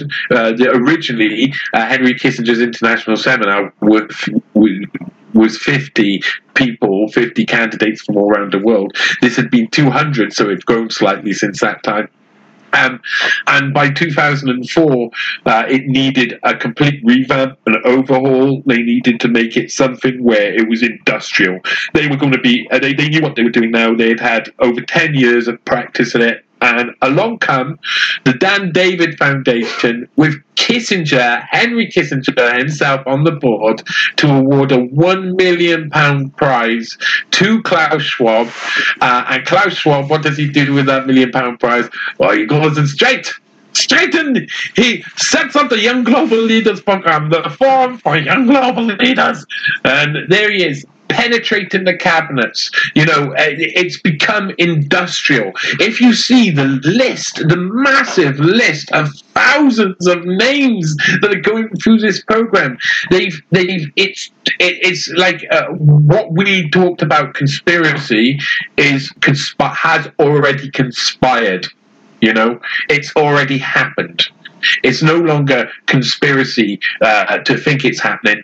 It's long lists of names of people who, are, and this is it, who are involved in a, a continuation of a CIA soft coup program which is to bring down, uh, uh, bring in line into a global order uh, every country on earth by implanting really important, uh, influential, and powerful people within all of their politics, business, um, uh, every single area of society, um, and including intelligence. So I think there's a lot of names when you see the lists of uh, young global leaders.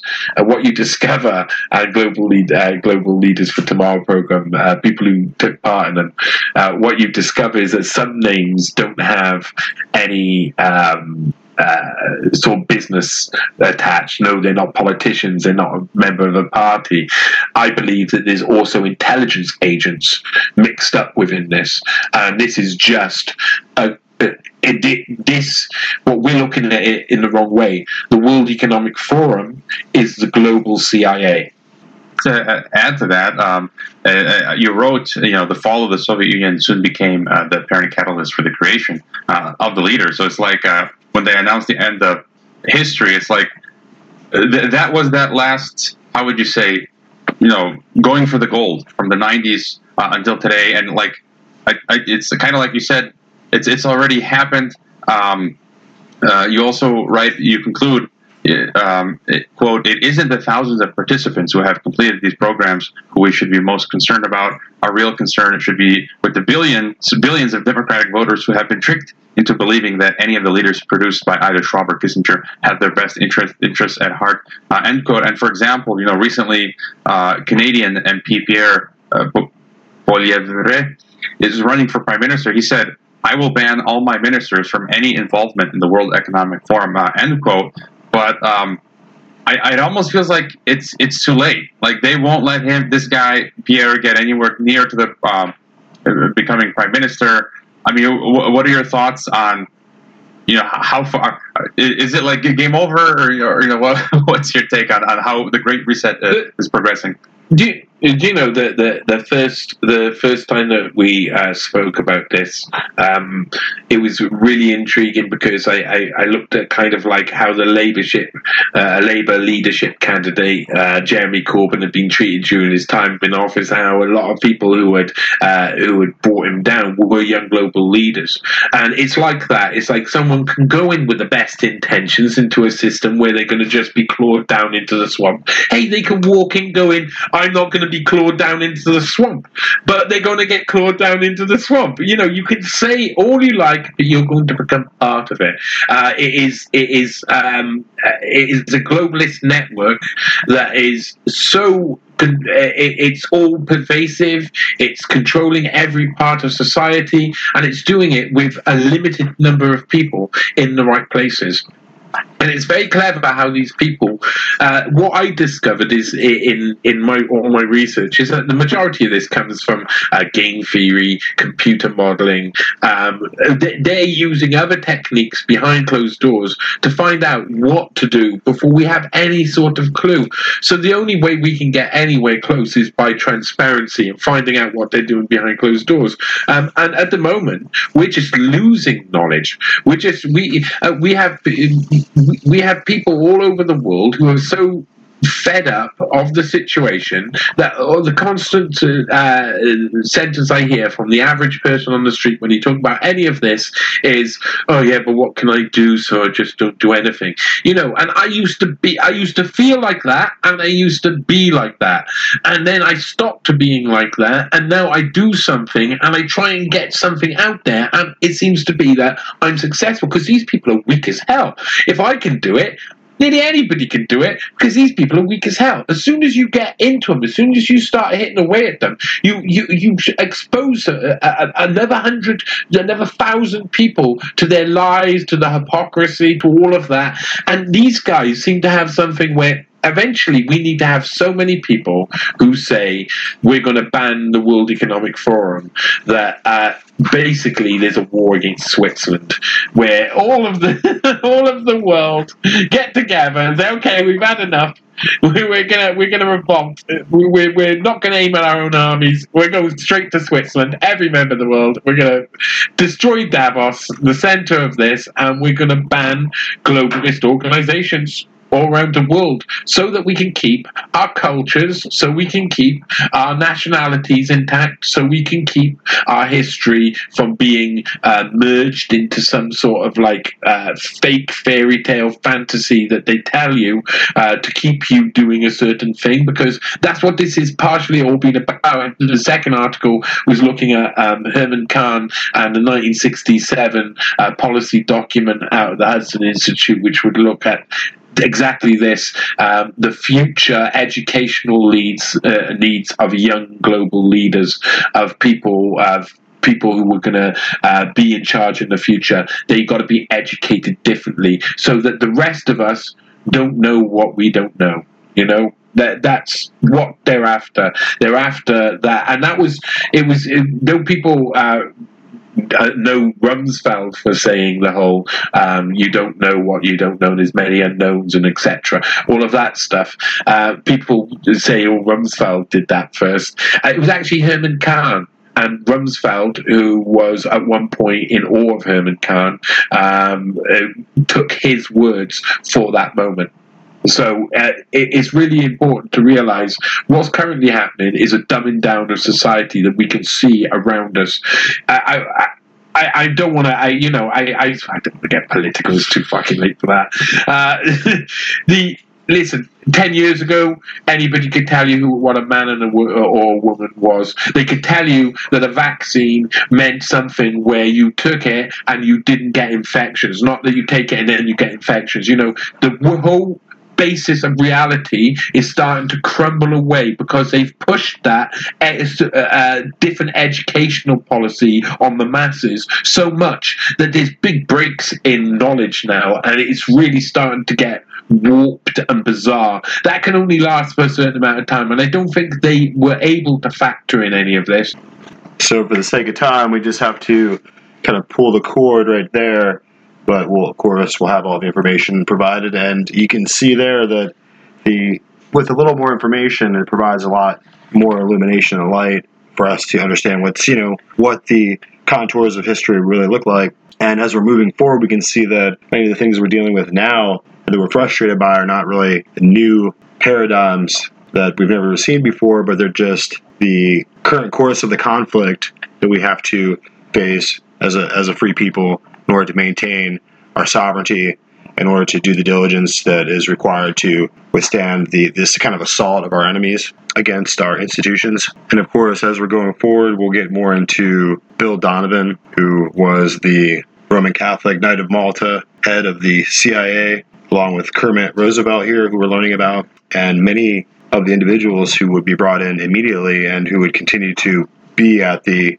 administrative level in the CIA would be would continue to be members of Skull and Bones, and they tie in with this whole story, and we'll add some information, some articles in that we can look at in order to kind of express the dislocated and invisible nature of these different ideological binds that connect all these individuals together and connect this entire network of globalism and global empire together in as much as they're designing a way to manage the populations, manage popular democracy and, and Republican government, democratic institutions in the West, and they're beginning to bring them and the population centers under control. And you can see that there was a technotronic application, a color revolution, a, a clandestine CIA operation against the 2020 election. And, you know, we could see all the, the, the details of that. You could see that the data bears out the disconnect between reality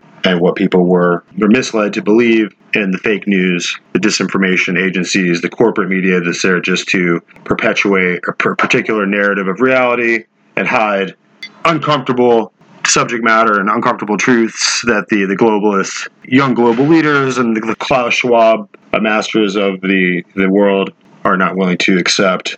And so when it comes to the the deep state network of globalist insiders, the elites inside Washington, D.C., who are bringing all the nations of the world online to become hollowed out by these mechanisms of mass migration and economic pressures and financial insolvency, which has a lot to do with the, the state of our currencies and this move towards central bank cryptocurrencies and, and, and crypto coins and digital digital money. And so as we're these things are unfolding, we can see that on the southern border, far from the border patrol and the law enforcement agencies in the south there and, along Texas and, and along Arizona, along those borders, being able to effectively guard against human trafficking networks and the cartel and the massive flow the abuse of the the migrants as they're being sold like chattel to be able to cross over the border. They're not, they're not just people that are just coming in caravans and jumping over the border and coming in. That would be a negative and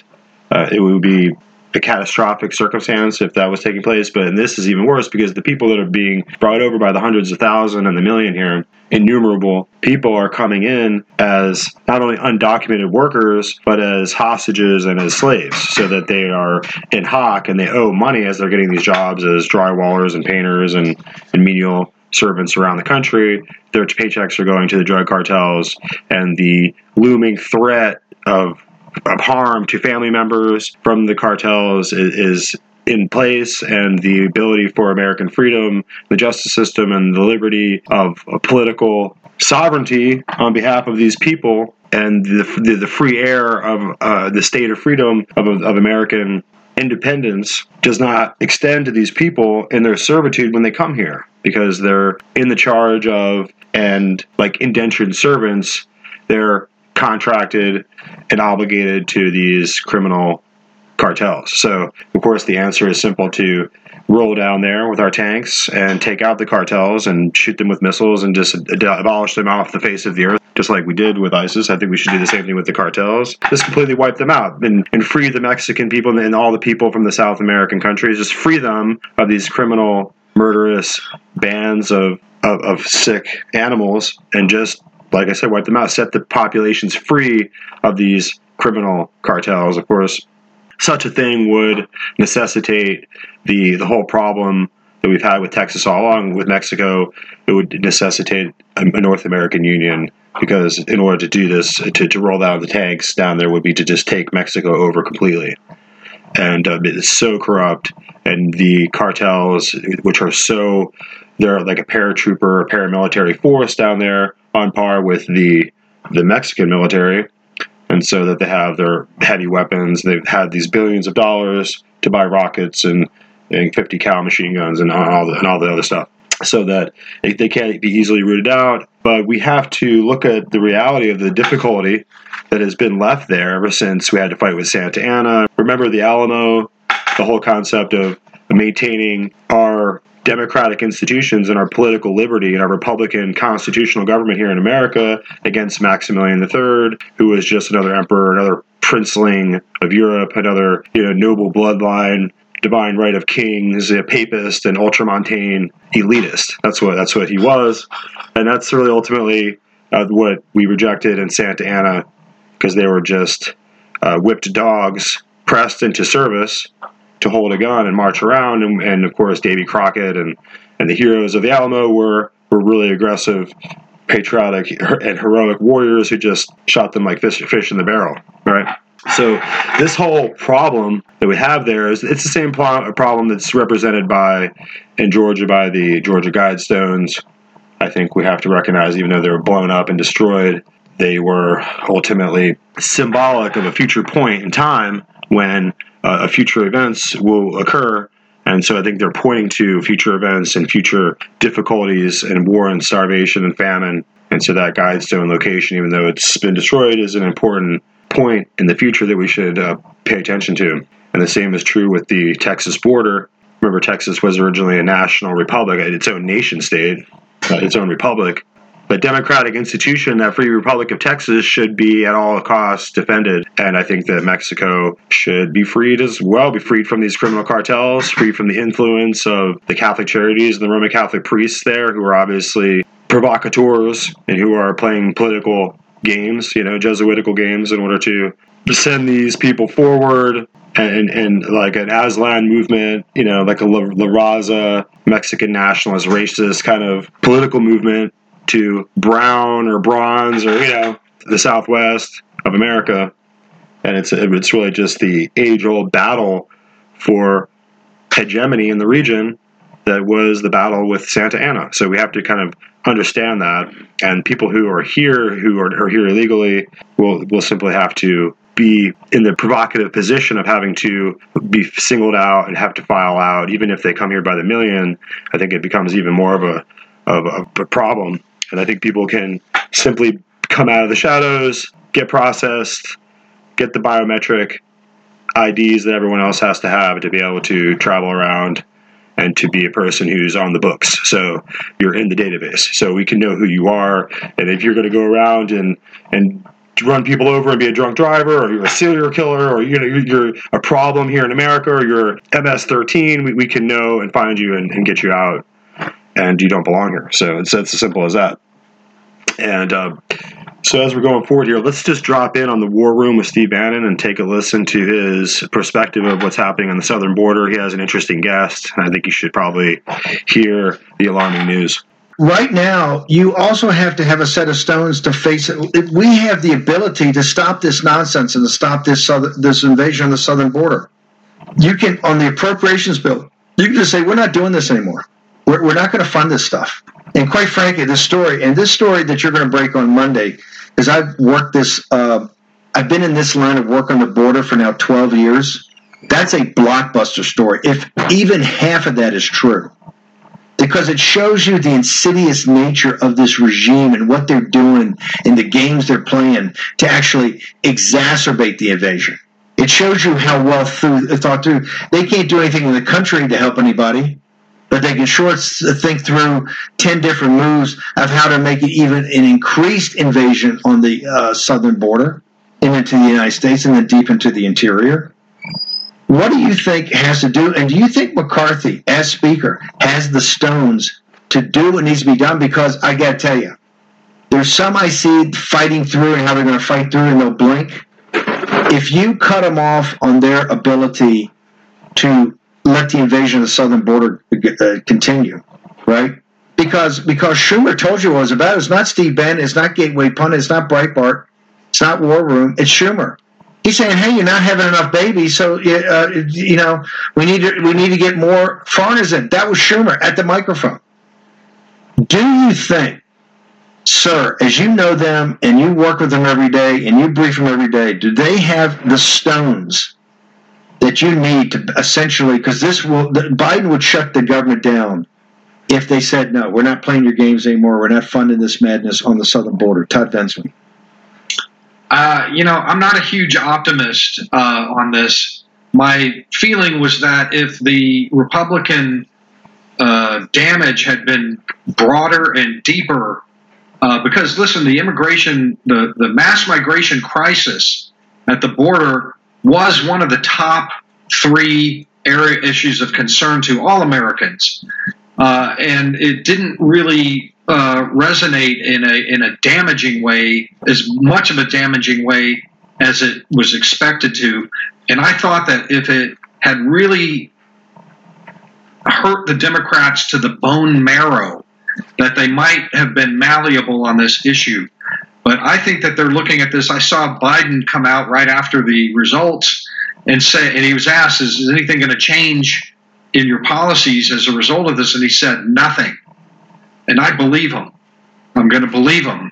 Uh, the Demo- I, I, think the Republicans will try. There are some. Uh, some there are, you know, the, the Freedom Caucus. There, there are good Republicans who are good on this issue, who I think are going to push and agitate as well. They should for So do you think McCarthy? They they have you, you. He has eight now. He has eight or ten hard no votes. The only way you can convince these guys that I am going to be tough, I'm going to go. The Republicans can't hide from this issue now. There's been too much reporting. People know too much. My point is, there'll be a revolt from this audience and from all the other conservative audiences because of everything we have. Even the spending is tied back to this. If you don't stop this on the southern border, we don't have a country. It's that simple. And so they're going to literally have the bayonet to their back, the proverbial bayonet to the back. Don't back up. You got to keep going. Do you see that on the Republican side? Because when your story comes out next week, it's going to be one of a hundred just layered up. That it's impossible for them and run away and not look at this as reality that has to be addressed. Right. Well, what what needs to happen is at least some effort to uh, play with the purse strings on this, but we saw just a few years ago when Trump was facing a kind of a similar situation. He was trying to get things done at the border. Uh, and, you know, the, we had a standoff and they closed the government. And ultimately, it didn't it didn't work as well as it was what it was what, it was intended how it was intended i'm not sure how well the purse strings work on this particular issue because the levers all lead pretty much to the White House and then from there to DHS, Mayorkas. Uh, so, I mean, if they want to keep this going, and it seems like they do, uh, I think they're going to find ways to just keep it going. And one of the ways is, as I just mentioned, to you know pre-approve thousands upon thousands of immigrants for for humanitarian parole while they're still in Mexico, and then just uh, walk them over the bridge. I was there. I, I got into the interior of the Mexican side of the operation. They gave me full unfettered access, and I watched them do it. on a data on a data portal share a CBP one data portal shared with the Mexicans, and they're just putting all these names in there, and and they're bringing them over, and you can't see that in a in a in a Fox News drone overhead. Uh, this is all hidden behind federal walls, and it seems like it's increasing and increasing and increasing under something called legal pathways the Mayorkas uh, people are saying legal. We are creating legal pathways at the southern border. That's a whole different thing. Uh, that's a whole. That's a game changing kind of uh, change to the immigration process.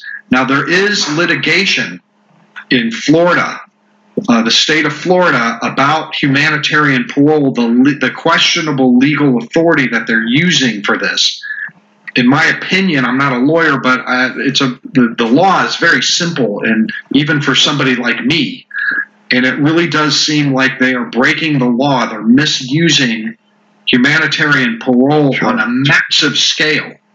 So uh, people need to pay attention to that Florida lawsuit at this point. Uh, you're not going to see the migration numbers go up as much, and they may even go down. The, the apprehension numbers because they're moving them to the ports of entry over the bridges. You can't see it, and they don't log as an illegal alien apprehension. None of them log that way. Let me uh, last thing uh, is the Abbott Abbott dropped this on the day of President Trump's um, launch of his campaign, and Abbott people know Abbott's ambitious. Also, it was literally ripped from uh, Kari Lake's what she was going to do or will do uh, on her inauguration as governor the very first day is send a warning shot to Biden, give him 30 days, uh, and then declare declare an invasion give Biden 30 days to deal with it. Is Abbott's performative or is this real? Here's what I can tell you uh, based on uh, my uh, relationship with somebody who is in very high up in Texas state government that they have certain plans that do not include rounding up illegal aliens and kicking them back to Mexico. That is not on the table. Uh, they they do plan to do some things that are new, but I couldn't get I couldn't get a good bead on what that is. But something is coming. Something's happening. Uh, but it's not going to be what everybody was hoping for. What Kari Lake was promising to do. Uh, but for the most part, why is Abbott why why why does Abbott not have the balls to to to to uh, it, it call for an invasion? That's an invasion of Texas and take all those emergency measures that he's authorized to do. Why won't well, he do it? I have have an answer to that. Uh, one reason that this is from them is that uh, you know under Title 42, Border Patrol routinely kicks illegals back 35 percent only now but they're still doing it. And by the way, those ones that they're kicking back under 42 are coming in on the bridges now. The, they gave them an escape hatch to come in legally. Okay, but that's Monday. Uh, what the Texas uh, leadership is concerned about there is that if Texas were to start doing the same thing, they would just turn right around and come back in, just like they do when Border Patrol does.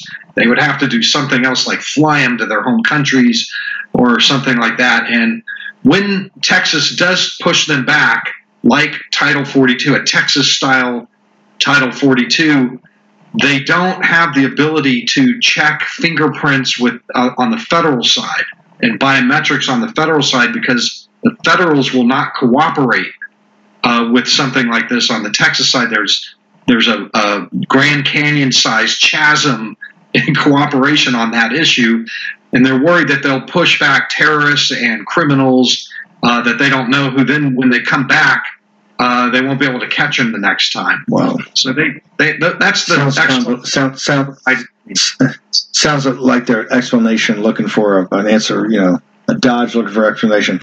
Appreciate Thank you, you coming on, brother.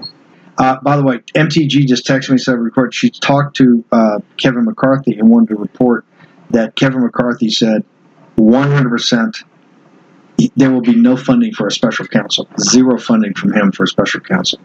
Just saying, that the guy's running and he, he's trying to you know he's trying to meet people's demands. I understand people got a lot of problem with it. They got ten no votes. We'll report on more of that tomorrow because that's going to be a big deal. 8.30 tonight, also on Gettr for the live.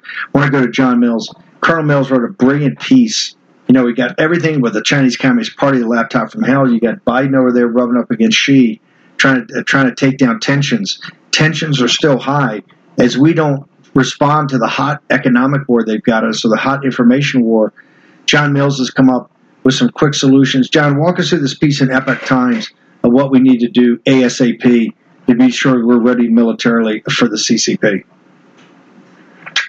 Well, yeah, the piece was nothing will change until nothing changes in Epoch Times, and uh, it's about really the, uh, the American naval buildup and say, hey, what the heck do I, an Army officer, know about the American naval buildup? Well, for 12 years, we've been trying to keep a spreadsheet straight on uh, on building the U.S. Navy from 285 to 355, 400, 500.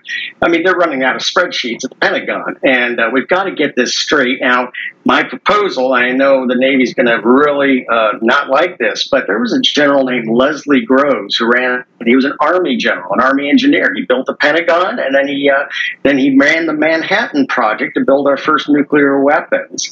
Uh, I think the Navy needs to focus uh, on forward deployments and op tempo here, and we really need to get our shipbuilding, our shipyards, just we have to recapitalize them. A lot of people don't realize, you know, the the uh, youngest uh, dry dock in uh, in uh, Pearl Harbor is uh, what is about 80 years old, and uh, the oldest one is over 110 years old. I mean, we we have got to get recapitalize our existing shipyards and expand them. And I think it's time to place an Army engineering general in charge to march this to completion because the arm the Navy has been has been fooling with this for 12 years. It's becoming a, a joke in the halls of the Pentagon. They can't keep the ship ship plan, shipbuilding plan straight. And so why don't we let the Navy focus on forward operations and have an Army engineer general come in and expand all the shipyards? The, the, the reason I had to do this, I showed it to my daughter, who's an Army officer. I'm a naval officer only the Army could come. But it's actually quite a brilliant idea. I'm not saying I agree with it, all my Navy colleagues, but Leslie Groves was a special guy.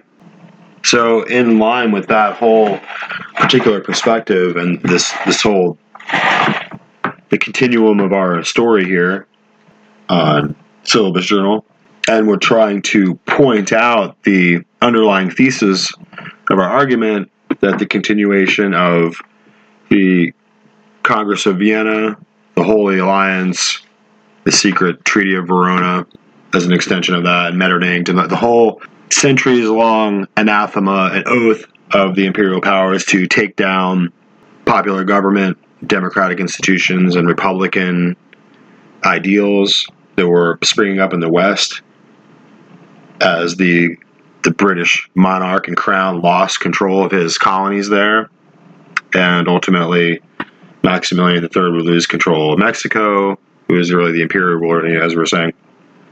And ultimately, this now the paradigm moving towards the development, as we saw with Kissinger, towards the production of a phalanx, an ideological and geopolitical fraternity of individuals like the individuals we see on the world stage today. And so that's how we see the, the young global leaders and this plan, which is not unlike the procession of the skull and bones at Yale as they moved individuals into the, the selected elite into positions of power, the John Kerrys of the world. And that's exactly what Klaus Schwab is. They're all, they're all part and parcel of the same insider aristocracy and new world order elite and uh, all the different kind of nomenclature that we have to develop now to kind of quantify our enemy as we go forward. And the whole conversation is, like I said, we're just peeking in at some of these fascinating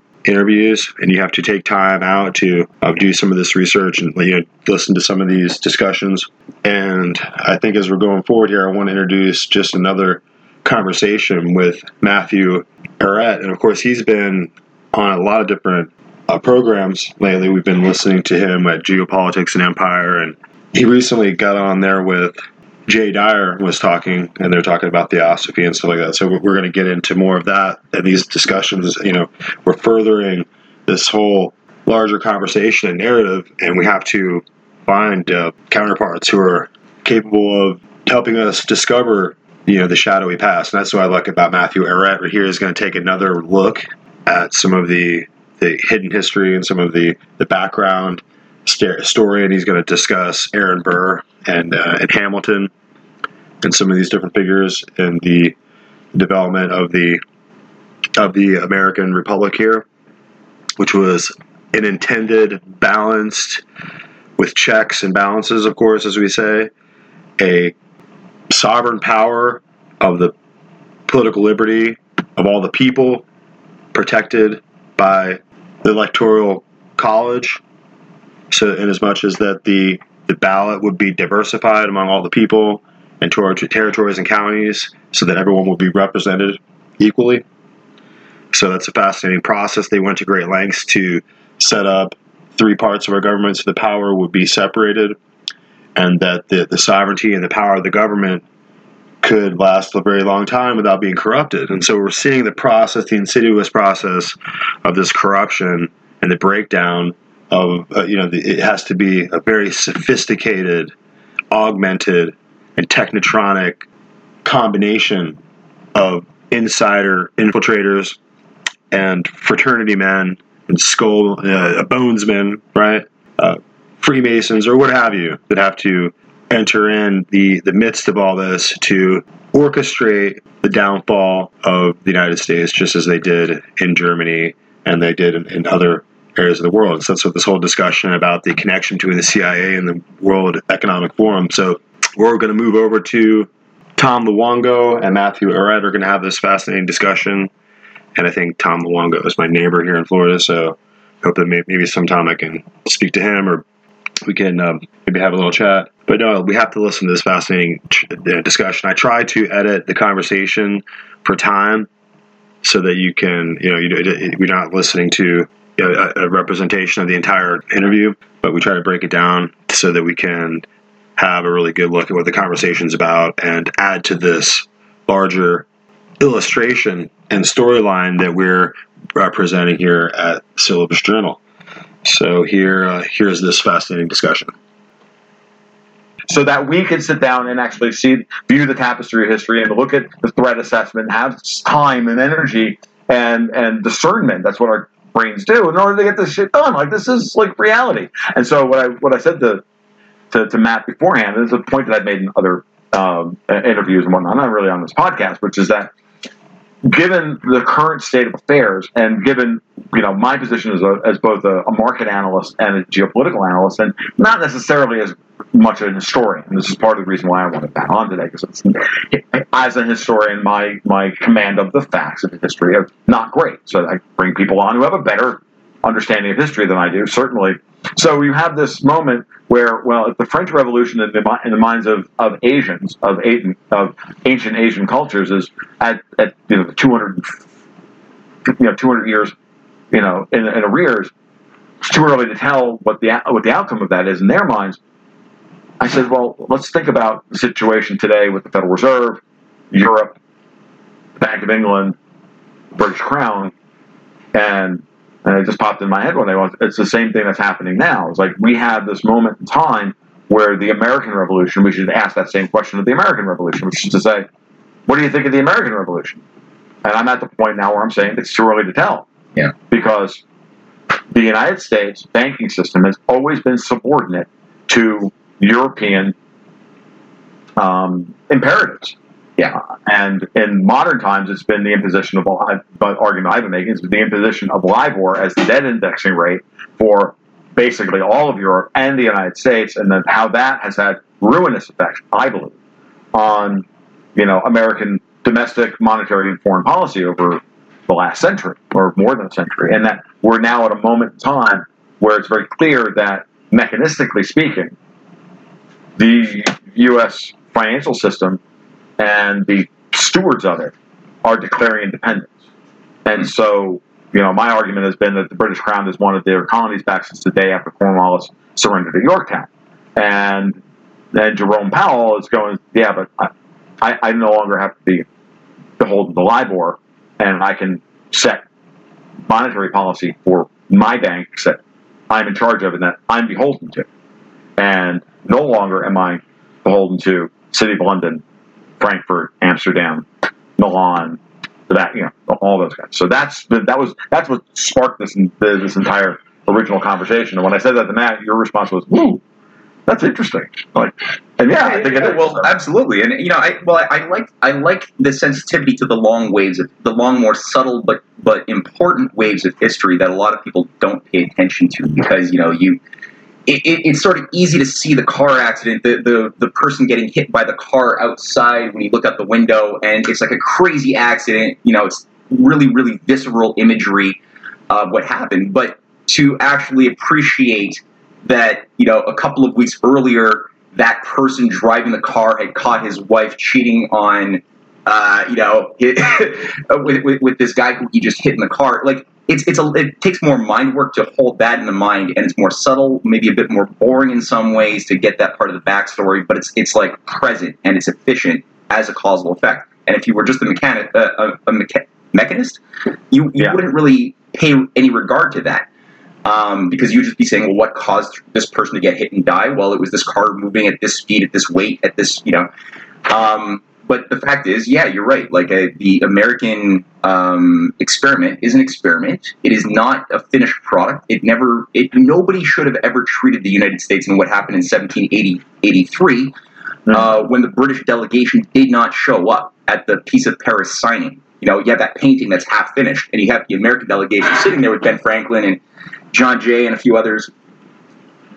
The, the, British delegation's not there. Uh, Benjamin West, the painter, had to just like say, "Well, abort." They're just not going to show up. so, but it's but and I selected that painting for the cover of the first volume of the the Unfinished Symphony, the the Clash of the Two Americas, Volume One, Unfinished Symphony, and I have that painting there because I think it just speaks so loudly that you know the entirety of the 19th century and then into the 20th into the present it has been shaped by the lack of recognition and acceptance by the part of British grand strategists that this happened.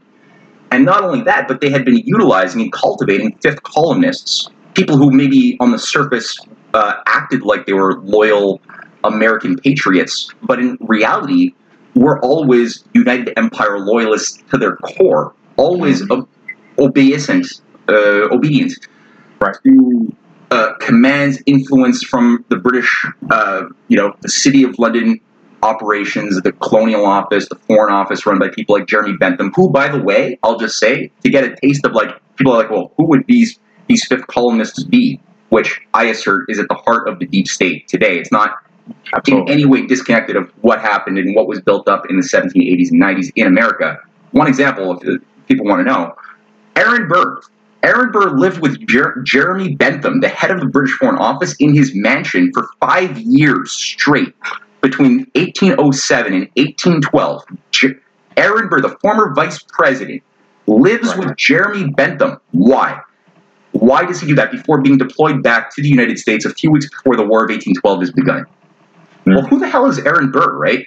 I mean, Burr is a guy who was, yes, vice president, but he was caught he was caught in 1807 for the third time orchestrating a secession movement to where he, the plan was, and there was a whistleblower, kind of like a Smedley Butler character on the inside, who he thought he could trust, who was part of the conspiracy to work with the British to take the Louisiana territories that had just recently been purchased three years earlier by uh, Jefferson.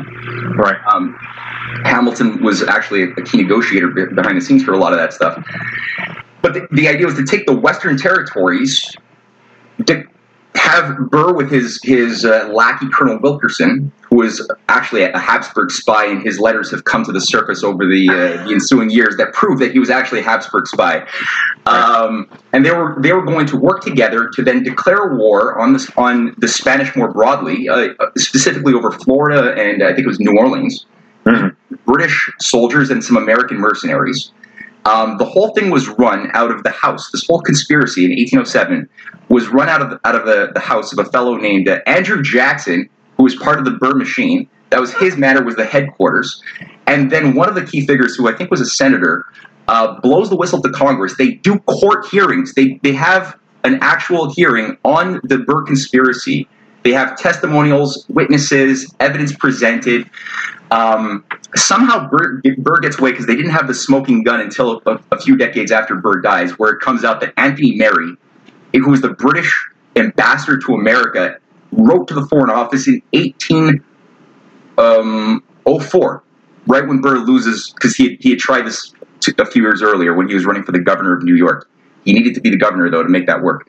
But in 1804, Anthony Merry writes to his home office saying, uh, We have just acquired the services of Aaron Burr, who is the vice president, but he cannot do anything, and he wants to give his services to the British cause.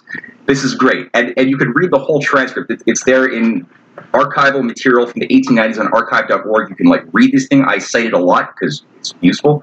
and, uh, you know, so Burr, they he ends up getting acquitted on some technicality, but the whole publicity about this conspiracy, which involved him going, in, he was supposed to uh, dip, uh, basically take control of the West, uh, depose Jefferson as president, impose himself, and then declare um, separation from the slave south, uh, states of the South, who would then become their own pro-British Confederacy. He would join the Canadian British Confederacy, reconstitute, undo the Constitution, reconstitute the nation, under sort of new pro-British principles, and uh, it would just undo undo the experiment again.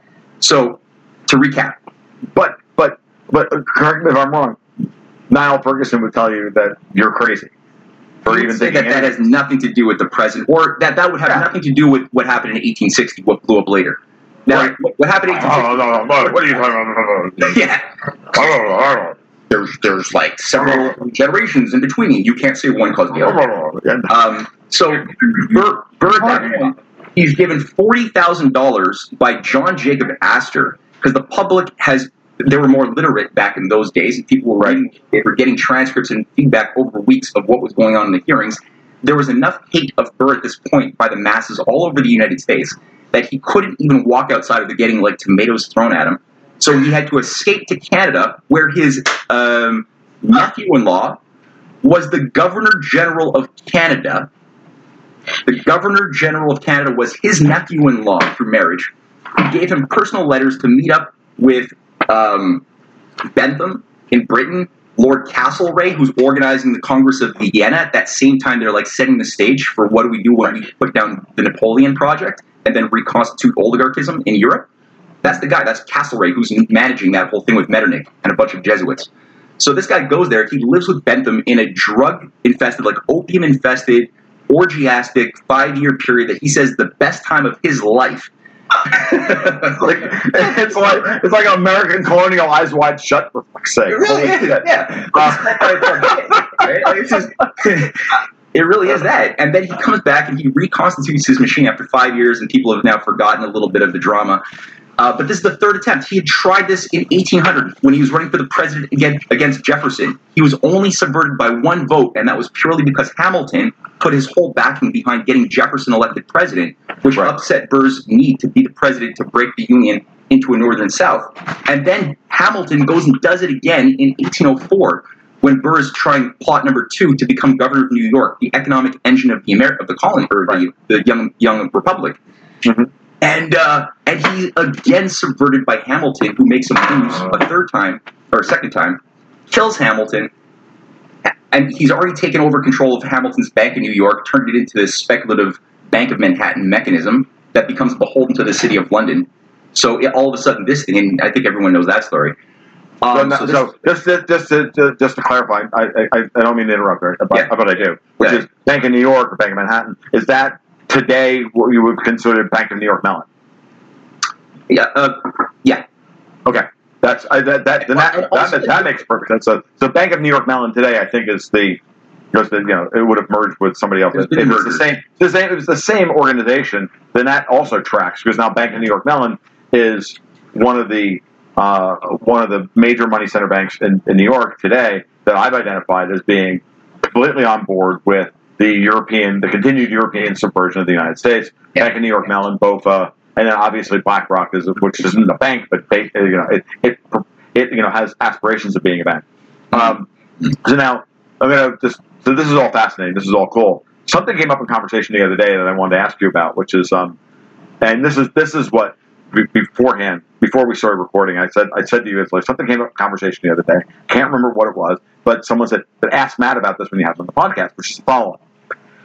You know, and this is coming from somebody who's you know also a historian. He's just like he said to me like, I never thought about this. We have Napoleon, and we have the War of 1812. Napoleon goes to war at the on the same time that the British go to war against the United States. Same year, it's 1812. so I've never put the two of them together, those two things together. So I'm going to like put you on the spot and I want you to like you know free associate now and tell me if there's any any real because you were kind of alluding to it a little bit. This because when your your last your, your last statement just like threw something together where you kind of well you've got Napoleon then you've got like yeah and this is the thing that that that prompted me to say these things happen in the same year the same calendar year. Yeah, that was Napoleon's assault on Russia too. Uh, John Quincy Adams was the young ambassador at the time uh, to Moscow or St. Petersburg, I guess. Um, right that that was almost a, that was an existential threat for both Russia and the United States at the same time. Um, how exactly? You're you're saying something that's so interesting. I, am not. I, am not saying anything here. No, i mean you're, you're bringing things happen at the same time. So I want. So yeah, I, I, I, am going to put you on the spot and see if you can come up with something. I'm not. and you, you, can deflect the question a bit. No, I mean, you know, I'll, I'll, I'll, answer it the way I can, but but it's like. Sure. It, set of associations that I, I've also been thinking about, and I haven't done the work to speak with any strong authority on this matter, but it's, okay. it's definitely not coincidental. Um, what I can definitely say is um, Napoleon was not his own man, um, though, much like the case of many of these um, sort of uh, City of London funded uh, fascist uh, frontmen who are assigned to carry out um, a strongman task to do to to do something for geopolitical effects that they themselves don't even fully understand. We saw this with the case of like the rise of Hitler and Mussolini. Sure. Um, great examples. You know, they were supposed to carry out a, a, certain task, but they also had they were a little bit uh, inclined, especially Hitler, to, to, go off the reservation mm-hmm. at certain moments. Napoleon was definitely inclined. He had a godlike complex. He saw himself as a new Charlemagne. You you know, endowed and ordained by God to reorganize and reconsolidate all of Europe under one central command structure. And then beyond that, you know, he had he was looking to Asia, to India, to other things to also consolidate right. under a new Roman Empire. Um, that was certainly under that that benefited um, or would have benefited the logic of, of a big chunk of the oligarchy, the hereditary bloodlines that do go back a very long time, who were manipulating a lot of the the empires. You know, like it seems like you got clashes of empires, and on the surface level you do, but when you get up to the upper echelons, you start seeing that there's more synergy amongst a lot of these families who interbreed and you know keep control of their property property rights and their fondies that then you know they're sort of beholden to and their kids are beholden to over many generations, which has it gets you into this weird secret society, occult world as well that you can't really avoid, but it gets kind of weird and disgusting. All that to say, it definitely benefited that logic of what Napoleon wanted, benefited a big chunk of what you know this this unipolar romanticism of global feudalism was. It would have been beneficial in some ways to them. So I'll just jump in and just help out right there to answer that fascinating question the War of 1812 and Napoleon's invasion into Russia and the restoration of the Society of Jesus. The restoration of the Society of Jesus would be in the works and would occur eh, just months later in 1813. And of course, 99 years later, 100 years later, from 1813 would be the introduction of the Federal Reserve System in 1913. So it's a pretty straightforward calendar. There's not a lot of a mystery right there. But in you know 1812 and 1813 was the the end of the Napoleon's usefulness um, because ultimately the censure of the Pope, the papacy against the Society of Jesus and the Bull of Extinguishment uh, that later they, they tried to say wasn't exactly a bull, but it was. It was a bull of extinction that destroyed and extinguished the Society of Jesus forever. And of course, uh, Clement XIII and Clement XIV were under censure and were poisoned and, and suffered greatly because of this right, very righteous act because of the Society of Jesus. These Jesuits were a sick and uh, twisted by a band of assassins set against the world uh, and against all reason and conscience. And so ultimately, they got their, the Pope that they were able to bring under their control, and they were brought back into existence again. And this was the restoration of the Jesus at 18, during this time in 1812 and 1813. And so this is the crucial component of this time period that Tom Luongo and Matthew Ehret are talking about. So we're just getting to the the close of our show here, and I just wanted to take an opportunity to thank you for coming back again and joining with us here at the Syllabus Journal.